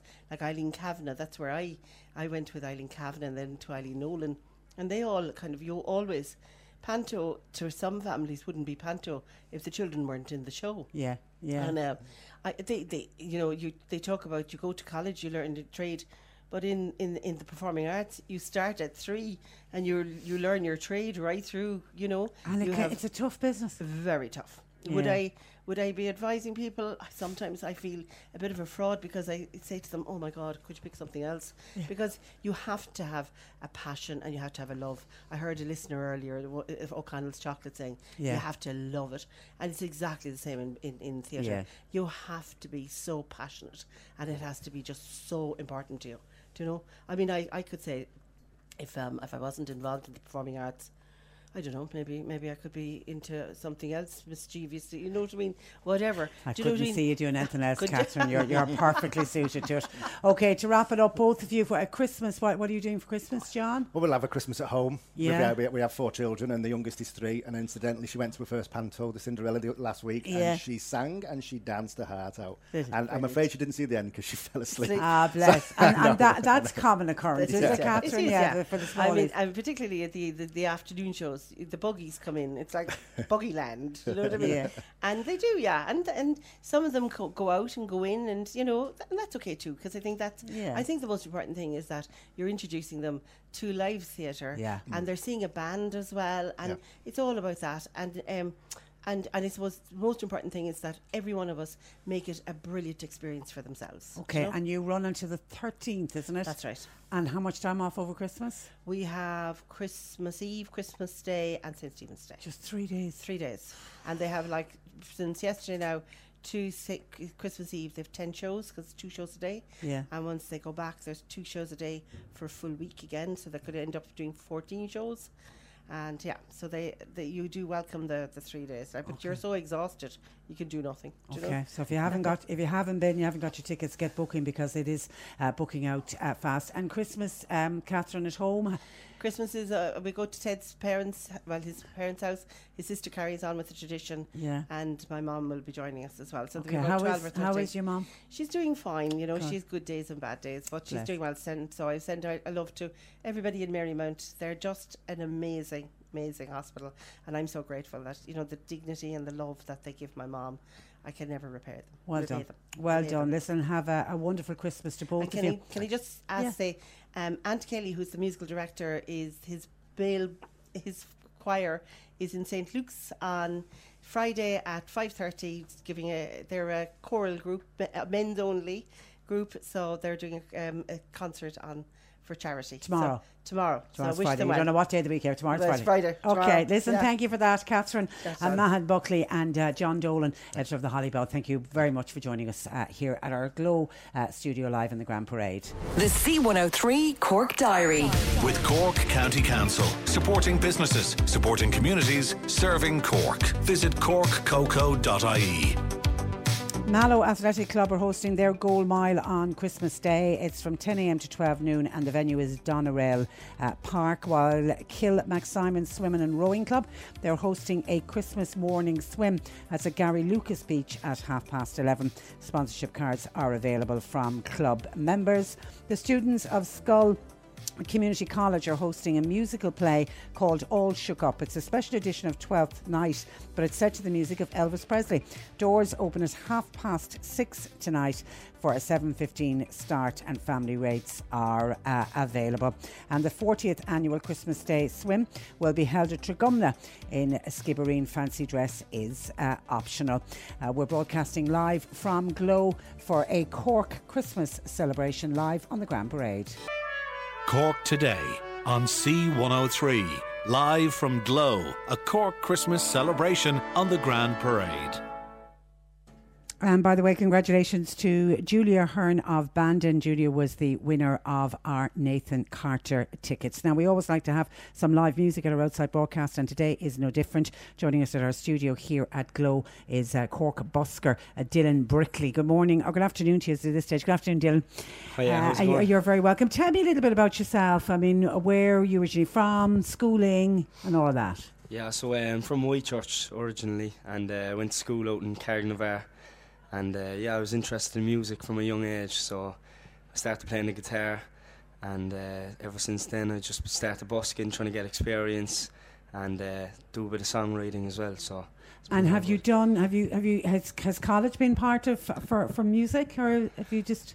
Um, no, uh, I actually study. I studied in the College of Commerce. Alright, studying business, but um, yeah, t- Bit, I- well, you need the business behind you as well for the for the music. definitely. You were involved with um, a fundraiser for homelessness this week. Yeah, yeah, I was. Um, it, it was actually inside in the College of Commerce, um, as part of the We Are Christmas concert, and uh, funds raiser for Cork Penny Dinners, and it was great to be uh, part of that because um, I, I was performing, but there was other other people as well, and there was some talent there, so it's great to be a part of it. Okay, talk to me about the busking. Do you do a lot of busking around Cork? Yeah, I do. Um, I did a lot more of it, to be honest, when I was uh, studying in, Cor- in in Cork. I think I finished up about two years ago, but since then I've been travelling around Europe and uh, Busking? gigging as well, actually. Wow. So I just organise gigs around different cities and just try and get my name out there. And yeah, it's been going pretty good. And who are your musical influences? Um, my musical influences would be I like a bit of Damien Rice. Yeah. Um, I listen to a bit of everything, like even a, a bit of Bob Dylan. From you know, like I, I'm uh, influenced by a lot of stuff from from my songwriting, and uh, like even nowadays, picture this and a lot of Irish acts. Dermot Kennedy, he's very good. So a lot of different. Tell me about meeting Paolo Nutini. Oh yeah, that, That's a good story. that happened about uh, I think that was about two years ago now, maybe a year, year and a half or something. But I was busking in Cardiff and I heard he was in town, alright. So me and another few buskers were joking, saying like it'd be great if he passed uh, while we were playing, and um, it was it was very quiet the same same day. Like, and I was just singing a song by the Fray called "How to Save a Life," and uh, there, there was some guy just stopped listening to me and. I was I was kind of thinking that that's him, all right. Like, and I was just a bit uh, bit nervous, but uh, I, I tried calling him over, but he was a very private guy, you know. Yeah. And uh, I was I was a bit uh, struck, like you know. So I finished up, and because he dropped he dropped me money as well, like you know. Very good. And uh, th- then I I said it to my friend down down the street. He was playing as well, and he said he thought he saw him, but I didn't know was he just uh, lying, you know, just trying to act up. And then the next day we were busking again, and it was just so random. He just walked up the street, and uh, he couldn't recognise us from the day before, so we called him over, got a picture. But uh, as I say, I know he's a very private guy. He Yeah, didn't really want yeah. any of it, like, but we had to get a pic. But he gave you money. Yeah, yeah. so I you can now say he's a fan. yeah, I suppose it, it wasn't really with the money. It was just uh, that he stopped and listened. Yeah, and, yeah, he you know, could have just walked on by. If you weren't any good, he'd have walked on by, Yeah. which, he, which he didn't do. Was- Okay, you're going to sing for us today? Yeah, I'm Um, gonna. what are you singing? I'm gonna sing uh, the Christmas one there because Christmas Yeah. is coming up. this one's a song by Picture This called "This Christmas." So Okay. Hope you Okay. enjoy it. Oh, we're taking an Oh, sorry, my apologies. We have to take a ad break first, and then we'll be back uh, with uh, Dylan Brickley singing. So uh, just take a quick break. Cork today on C103. Live from Glow, a Cork Christmas celebration on the Grand Parade. And here's Cork singer songwriter Dylan Brickley.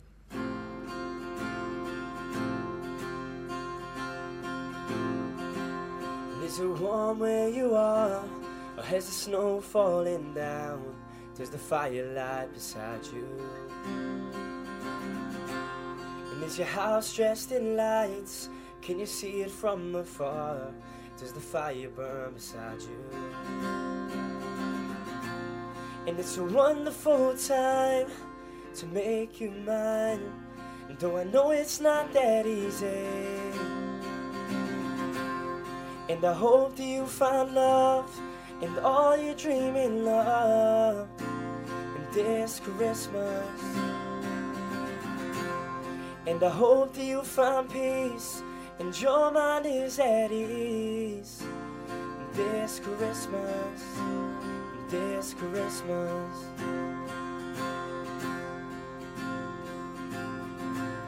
Will you watch the children play out upon the street, just like you did last year? And will your family gather around and talk about old times? Will you drink a little wine? And it's a wonderful time to make you mine. And though I know it's not that easy. And I hope that you find love in all your dreaming love this Christmas. And I hope that you find peace and your mind is at ease this Christmas. This Christmas. And I hope that you find love in all your dreaming love this Christmas. This Christmas. Wow, that is uh, Dylan Brickley. That's gorgeous, uh, Dylan. Are you gigging over Christmas? Yeah, I'm gigging. Uh, g- uh, actually kept busy enough. Um, so I've been down in Killarney and up in Cork as well. So my next gig is actually this Saturday out in a place by uh, Mitchelstown called uh, Ballyanders. Ballyanders, I know And, it uh, well. Yeah, it's a pub called I think it's called Galley Hayes. Pub. Yeah, yeah. So uh, playing there Saturday night. So if you're around the area, check it out. And uh, yeah. And and have you many gigs then over Christmas? Yeah, I do. Uh, I'm out in like Watergrass Hill on New Year's in the Fort Tree. Um, don't have my gig diary here. Okay, all right, right, but you do- yeah, but you- but you are can find busy. on my uh, Facebook and my Instagram and stuff. Okay. So under Dylan Brickley Music. And you're writing a lot of stuff. Yeah, I'm writing my own songs. I brought out an EP last year, and uh, yeah, I've been traveling around Europe with that, selling them CDs. So next year, I know my plan is to bring out a new, new, uh, new uh, album or something like that. So All right, you might come back into us into the studio uh, when you have that up and running, would you? that'd be great. Yeah, well, I I, we, we would look forward to that. Listen, uh, Dylan, well done. Congratulations uh, to you and continued good success.